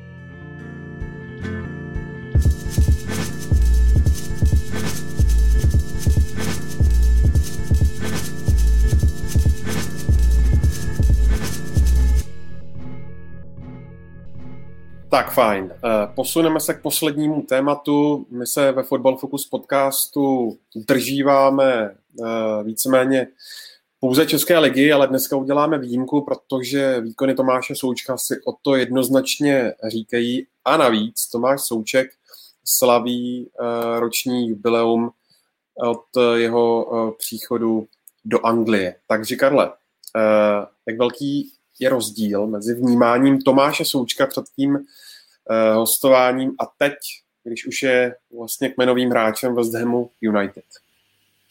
Velký Ondro, velký, velký rozdíl. Ale jo, já jsem si teďka psal uh, kvůli jednomu textu s pár fanoušky West Hamu, jak to vnímali, jak to vnímali v lednu a prostě pro něj to byl no name, co si nebudeme jako bylo to i kritika, protože do té doby eh, některé ty přestupy bez demu eh, se ne, nepovedly, oni, ty, ty majitele, eh, nebo fanoušci hodně kritizují majitele Davida Sullivana a Davida Goldans, jo, takže a, a když přivedete, když přivedete pro ně hráče neznámého a, s ním, že chcete zachraňovat Premier League, tak spousta z nich, spousta z nich jako tomu nerozuměla, ale bylo velmi dobře vidět v průběhu toho roku, ať už to byly hned ty první výkony, řekněme po nějakém třetím, čtvrtém kole, když máte hráče, který e, přijde e, nový do Premier League a tak dále, tak než si ho, e, získá tu pozornost médií, ono to trvá. A dám třeba příklad na Sky Sports, vždycky, když se blíží víkend a dělají nějaké zprávy, prostě kdo je zraněný, kdo není. A u těch hráčů, kteří jsou, řekněme, od nějakého 12 nejsou ještě tak jako etablovaní, nezaujali tolik, tak, tak se většinou ani třeba nezmiňují, když je zraněný. Ale u Tomáše Součka už to po třetím, po třetím, čtvrtém zápase závezdem už tam psali, bude chybět Souček, někde už se rozebíralo, že je to ztráta a tak dále. No. Pak ty jeho výkony rostly dál, samozřejmě eh, hodně byly vidět ty branky, ale to, že se Vezdem zachránil, si myslím, že na to měl on velký, velký podíl, stejně tak samozřejmě na té, patří k těm hlavním postavám, na té, které se zasluhují o to, kde momentálně ve je v tabulce. Jo? Prostě, a zase nejenom střelecký, ale tou spolupráci s Declanem Ricem. A je to strašně vidět na posunu v médiích. Ať už třeba viděl jsem zápas, který spolu komentoval uh, Gary Neville a teď se tam tak jako půl minutky s tím komentátorem bavili. A jak se vlastně čte? Je to Suček, uh, jo, Soček, Souček, jo, a jednou už to tam řekli, jednou už to tam řekli e, správně. A poslední věc, referát z toho posledního zápasu, kdy mm, West Ham, proti Crystal, ne posledního, ale proti Crystal Palace, když dal dva góly, tak eh, v Timesech ten referát, vlastně první polovina se týkala především Tomáše Součka, eh, kdy on to tam ten jeho příběh vlastně jako v rychlém sledu odehrál a třeba tam zmínil i to, že bývá často přirovnáván k, k Felinimu, uh-huh. ale ten autor už tam sám napsal, ale to v podstatě už není nějaký kompliment, už to není, už ho v jeho očích už ho prostě jako zastínuje, jo? nebo jak to říct. K těm zrovnáním se ještě dostaneme. Ale chci tím na tom dokumentovat ten posun opravdu e, za ten jeden rok tam udělal velmi, e, jako velmi zajímavou velmi zajímavou stopu, protože musíme brát, že Premier League hrajou stovky hráčů a vždycky se stane, že některý na, na tři týdny vyletí, je o něj zájem a pak se zase třeba eh, vrátí do normálu a už se tolik o něm nemluví. Ale v jeho případě je vidět, že to je asi všemi těmi věcmi okolo. Bramborový salát, teď eh, poděkování eh, manželce, to jsou všechno velmi plusové body a nemyslím tím nějaké jako vlezlé, nebo že by to bylo jako prvoplánový, jo? ale to jsou všechno pozitivní body, které on, které on sbírá v tuhle chvíli. Tomu přidal bych do situaci nebo vzkazy s Jamesem Cordenem, který je hvězda, že jo, americký talk show a sledují ho stovky tisíc nebo stovky tisíc, uh, x, desit, x milionů fanoušků a když vám James Corden dá na Twitteru tohle je můj oblíbený hráč, který mě baví nebo něco takového tam napsal, tak to, to je jako něco neuvěřitelného. Když ten, jako co se za ten rok stalo, když Tomáše Součka se stal player, o kterém píše James Corden, který jako se sportem nemá nic společného, ale prostě taková celebrita, když vám o fotbalistovi napíše, ho baví, tak je to jako, musím říct, že i mě to baví.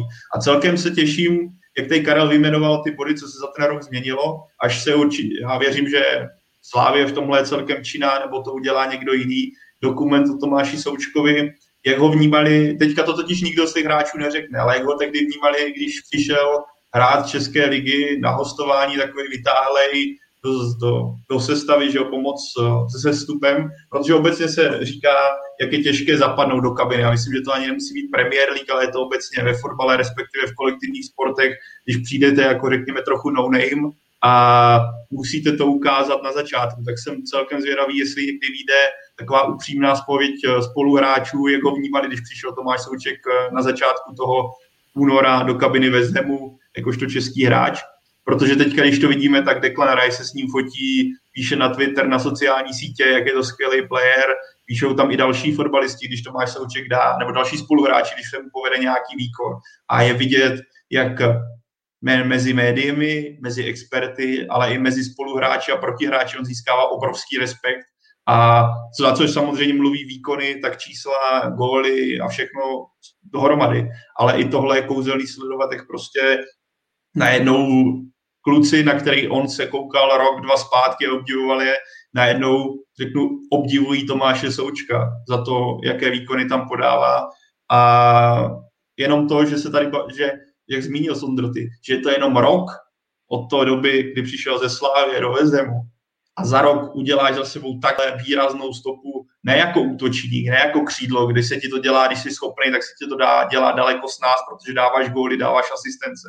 Ale on je hráč, který se je šestka, je to defenzivní záložník, pracuje, není, jeho není, primárním cílem není dávat góly, ale on to zvládá a tím svým projevem hry, tím, jak vyhrává souboje, tím, jak je dominantní ve vzduchu a čemž převyšuje celou Premier League to je pro mě za to, že to je jako za jeden rok z České ligy do Premier League. To je něco neuvěřitelného. Jako fakt skutečně neuvěřitelné. Tomu jako nejde říct ani jiný slovo, než fakt jako neuvěřitelný. A je to jenom důkaz toho, jak se uh, výborně s ním, nebo a můžeme se vrátit k tomu tématu na začátku, jak, uh, což bylo Jindřich Trpišovský, a jeho úspěchy ve Slávi a jeho milník, tak jenom to ukazuje, jak Jindřich Trpišovský a jeho realizační tým potažmo i spoluhráči, co Tomáši Součkovi za to působení usešívaný dali. Já jenom doplním, Pájo, ne všechno, co si přeješ, aby byl ten dokument a tak dále, eh, Eh, se ti splní, ale něco, něco se dozvíš v dalším díle, v dalším díle fotbal klubu. Už se na tom pracuje. Ale ne, mhm. tak uvidíš sám. Tohle, jenom tak by mohl, tohle nebyla domluvený, tohle nebylo domluvený, nenahrával jsem, bylo vidět na další díl fotbal klubu, ale vidíte... No já, já jsem hnedka zneužil příležitosti. No. to zneužil dobře správně. Já už teda nepochybuju ani o tom, že vzniká nějaká knížka, která by se svezla. Ne, ne, 50, ne, ne, to je. No to, to má... takhle, jako někdo určitě, jo, to je, to je v pořádku. Ale je to pojmu trošku jinak. Tak, eh, teď je dobře. Tome, eh, Tomáš Sirovátka ze Slávy už dřív prozradil, že realizační tým Slávie eh, viděl Tomáše Součka jako nejlepší šestku světa. Souhlasí s tím? to, je, to je jako hodně, hodně odvážný tvrzení. Uh, jako ne, neřekl bych, že Tomáš Souček je dneska nejlepší šestka světa, takže uh, s tím úplně souhlasit nemůžu, ale, ale jestli, v něm, jestli v něm viděli, že může hrát tak, jak hraje teď, tak teda všechna čest, protože já jsem si to upřímně třeba představit nedokázal a pořád mě udivuje. Pořád neustále mě Tomáš Luček udivuje dál a dál a proto teď už uh, ať se bude mluvit o čemkoliv, tak řeknu, jo, je to možný, protože to, to co on opravdu dokazuje, je, je jako neskutečný, no, ale určitě se zařadil uh, mezi nejzajímavější hráče na téhle pozici. Myslím si, že mu perfektně vyhovuje anglická Premier League. Uh, nemyslím si úplně, že by to byl třeba hráč, po kterém teď budou koukat týmy uh, ze Španělska, z Itálie, ale v rámci Premier League si dělá neskutečné jméno a, a asi by nikoho nemohlo překvapit, kdyby po něm chtěl sáhnout ještě, ještě vyhlasnější klub než West Ham. No. Když se teďka podíváte... Myslím, že tenkrát, pro mě jenom, vím, že Jindřich Trpišovský mluvil o tom, že je to pro ní hráč do top, řekněme, šestky jako týmů eh, třeba těch nejlepších eh, soutěžích. Jo? Že to si myslím, že tam i zaznělo jo? v době, kdy, kdy samozřejmě, protože tím, jak ho vidí denně nebo viděl denně, tak eh, prostě tohle my, když jsme obecně mluvili o jeho prvním kroku, tak si myslím, že jsme zmiňovali právě střed někde možná lepší střed nebo střed tady těch tabulky, tady těch soutěží, ale je vidět, že prostě ta jeho adaptace je velmi rychlá a že to půjde nahoru, to je, to je jednoznačné. Teďka mm, před týdnem vlastně dva góly na Crystal Palace, do toho byl Tomáš Souček v hlasování o nejlepšího hráče měsíce Premier League. Tak myslíš, Pájo, že i Tomáš teď eh, vlastně jedním z nejvýraznějších hráčů celé anglické ligy? Jo, teď je otázka, co myslíš pod, pod slovem nejvýraznější. Jako, pokud se bavíme, jako řekněme, je to tvář Premier League, tak uh, asi ještě ve vší úctě ne, protože uh, ať podává skvělé výkony, tak uh, fanoušci pořád půjdou za jmény jako Agero, Salah, můžeme si tady jmenovat ty superhvězdy, ale rozhodně, když vezmeme v potaz nejvýraznější, co se nějakých výkonů v téhle sezóně týče, tak rozhodně do té společnosti patří. Jestli teďka se vydávala, a Karle, ty mi určitě zase mou neznalost případně doplní, protože se zase nevím zdroj, ale vydávala se nějaká jedenáctka, jestli to možná bylo na Huskort, nebo někdo, kdo dělá z průměrných známek základní jedenáctku Premier League, nebo na základě hlasování fanoušků to možná bylo pomalu se přibližuju k tomu jádru pudla, ale asi to nedám dohromady, od koho to bylo. Ale rozhodně byly výkony za tu půl sezónu a Tomáš Souček uh, byl právě v té vybrané jedenáctce, jestli se nepletu. Pokud se pletu, tak už je to totální fiasko tohle argumentu. Ale tak, ať tak či onak, uh, jenom to, že třeba Tomáš Souček se dostal do hlasování o nejlepšího hráče měsíce a neustále se o něm mluví a jak Karel zmínil, to, že se Gary Neville učí jeho správnou výslovnost, mluví o tom, jak eh, ta jeho osobnost a ta hráčská kvalita je výrazná teďka v Premier League. A věřím, že jako spoustu fanoušků díky němu ochutnalo potato salad, takže jako tohle jsou takové jako benefity, které on přináší. No. Jo, a dodal bych k tomu jednu taky hrozně důležitou věc, že on opravdu ovlivňuje i ten tým, že to není jenom, že by byl nějakým způsobem výrazný a teď i e, mediálně zajímavý, ale, ale že West Ham je na pátém místě tabulky. Ten West Ham, který e, se v minulé sezóně tak tak zachránil a nedalo se na něj dívat, e, tak je na pátém místě za ním Tottenham, Chelsea, Arsenal, mimo jiné. Takže to ještě všechno vlastně zvedá. Není to jenom o Součkovi, Eh, Karel tady třeba zmiňoval právě Declana Rice, pro kterého já mám taky velkou slabost. To si myslím, že je fantastický hráč a to partnerství oběma neskutečně prospívá. Ale tohle to vlastně ještě všechno eh, znásobuje a, a zvyšuje, že to má i ten efekt na úspěchy celého týmu. Jo, jenom po teď jsem si vzpomněl, mluví se o něm Uh, už tím, že se vlastně začal srovnávat s Felinem, ale mimochodem David Moyes teď řekl, že to srovnání mu až tak kromě té výšky uh, a té schopnosti hlavičk, hlavičkující, takže mu tak nesedí, že ho mnohem víc přirovnává třeba k, k týmu Cahillovi, no? který, který vlastně hrál pod ním v Evertonu, že záložník, který, který prostě vám vletí do vápna, umí střílet góly, je, je, je pořád cítit, je, běhá nahoru dolů. V jednom podcastu zaznělo, ten redaktor The Athletic ho přirovnal, myslím, k ranému Franku Lampardovi a ten druhý, co tam mluvil, tak říká, kdyby měl Fellaini s Kehilem dítě, tak by to byl souček. No. Takže jako ho tam smotali ho tam eh, dohromady, ale znovu říkám, ten základ je, že o něm mluví. A, nemluví o, ně, a mluví o něm jako tak, že je to opravdu jedna z klíčových, jedna z klíčových postav té, eh, té obrody, toho, eh, té obrody West Hamu, protože měl za sebou, West Ham měl za sebou takové hluší, hluší období, nevědělo se kritika fanoušků, nevědělo se kterým směrem, ambice klubové velké, ale na trhu přestupovém se to jako neprojevovalo, jo, takže teď jsou určitě kladiváři velmi spokojení. No a k tomu vlastně není žádným tajemstvím, že Tomáš Souček stojí nebo je jedním ze strujců toho příchodu Vladimíra Coufala do Hamu. Tak jak myslíš, Pájo, že mu právě příchod Coufala pomohl? Tak možná, já si myslím, že z herní stránky asi to žádný výrazný rozdíl, že s příchodem Vladimíra Coufala a Tomáš Souček poskočil o level dál, to se asi říct nedá, ale třeba si myslím, že získal další kredit u trenéra Moese a respektive West Hamu to, že on se přimluvil za Vladimíra Coufala, řekl, hele, tohle je player, který se nám tady prosadí, bude hrát výborně.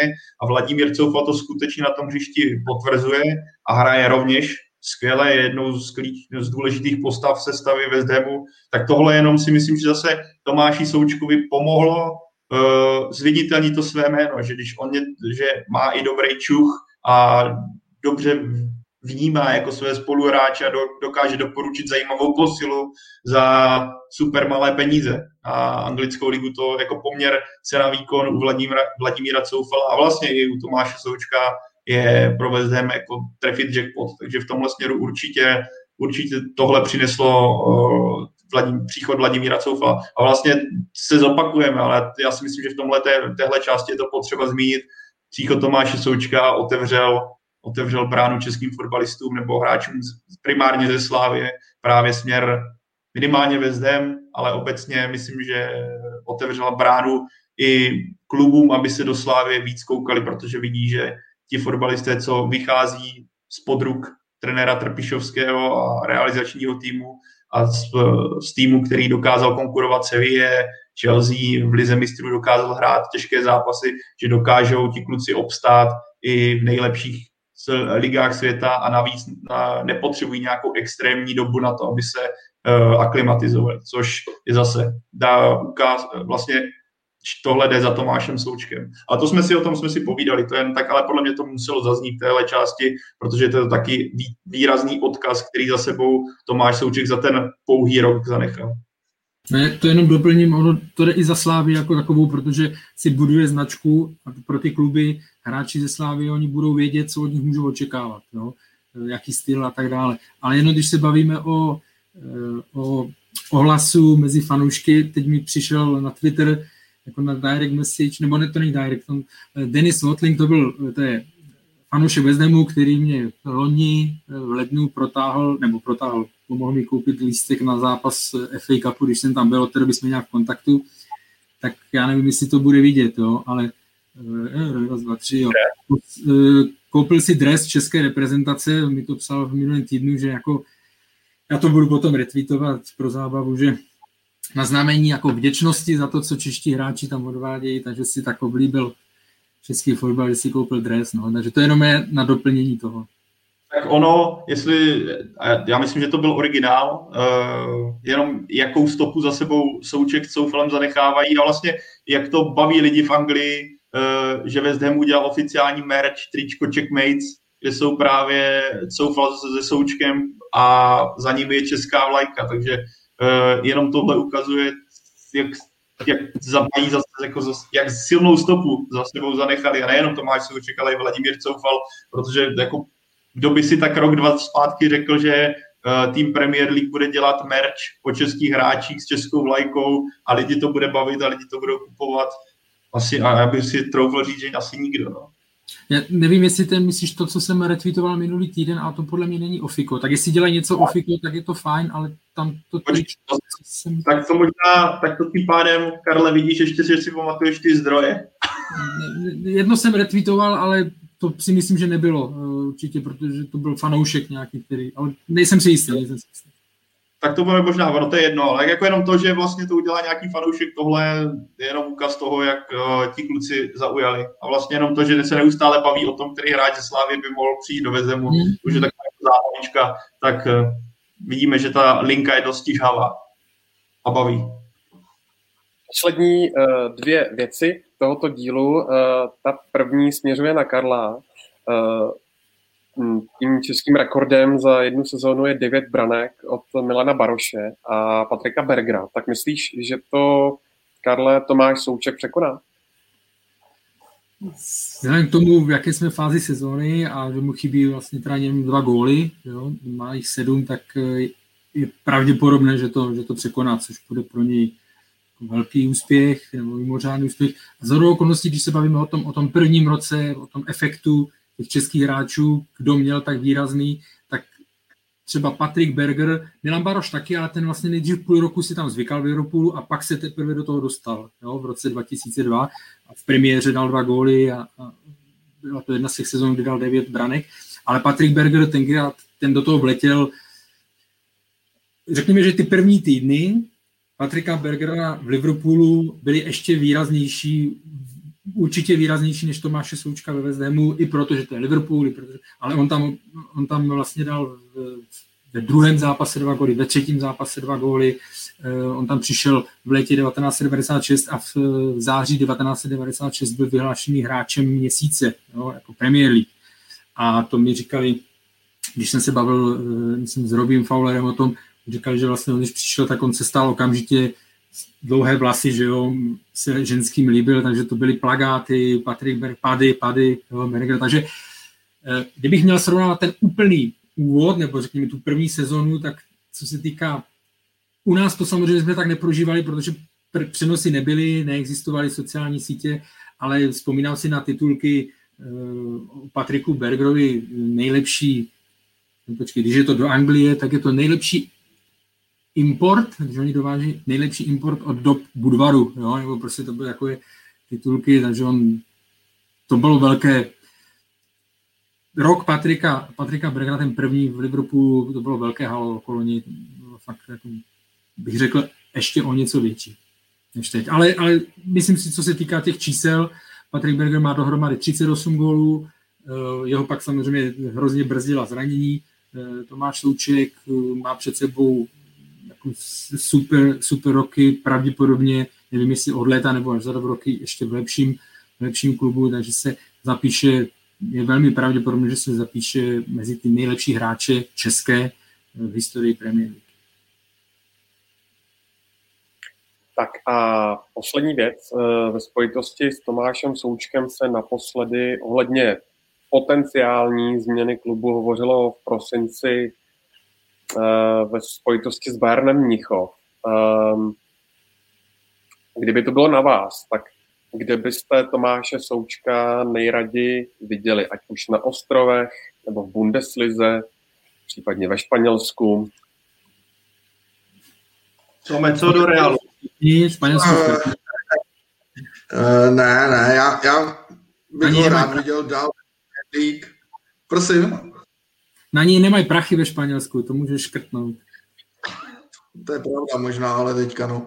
Uh, každopádně já bych ho rád viděl dál v Premier League uh, a samozřejmě líbilo by se mi, kdyby se posunul do jednoho z těch opravdu top, top klubů. Uh, když se na tu top šestku, historicky top šestku podívám, tak mě by asi nejvíc seděl v Manchester United, který už se také o něm se také mluvilo, spekulovalo v minulosti. Já myslím, že on by tam seděl relativně tím svým stylem hry a navíc by podle mě bylo moc hezký, kdyby třeba on přišel do takového klubu, které, který poslední roky strádá výsledkově a vytáhl ho na nejvyšší příčky. Chápu, Karle, že tobě by se to tolik nelíbilo, omlouvám se, ale jako pro Tomáše Součka by to bylo asi neskutečné zašení té pohádky, kdyby nejdřív eh, byl tváří v zestupu Slávie, pak tváří v zestupu West Hamu a nakonec i třeba tváří v zestupu takového klubu, jako je Manchester United, tak to by bylo, to by bylo moc hezký.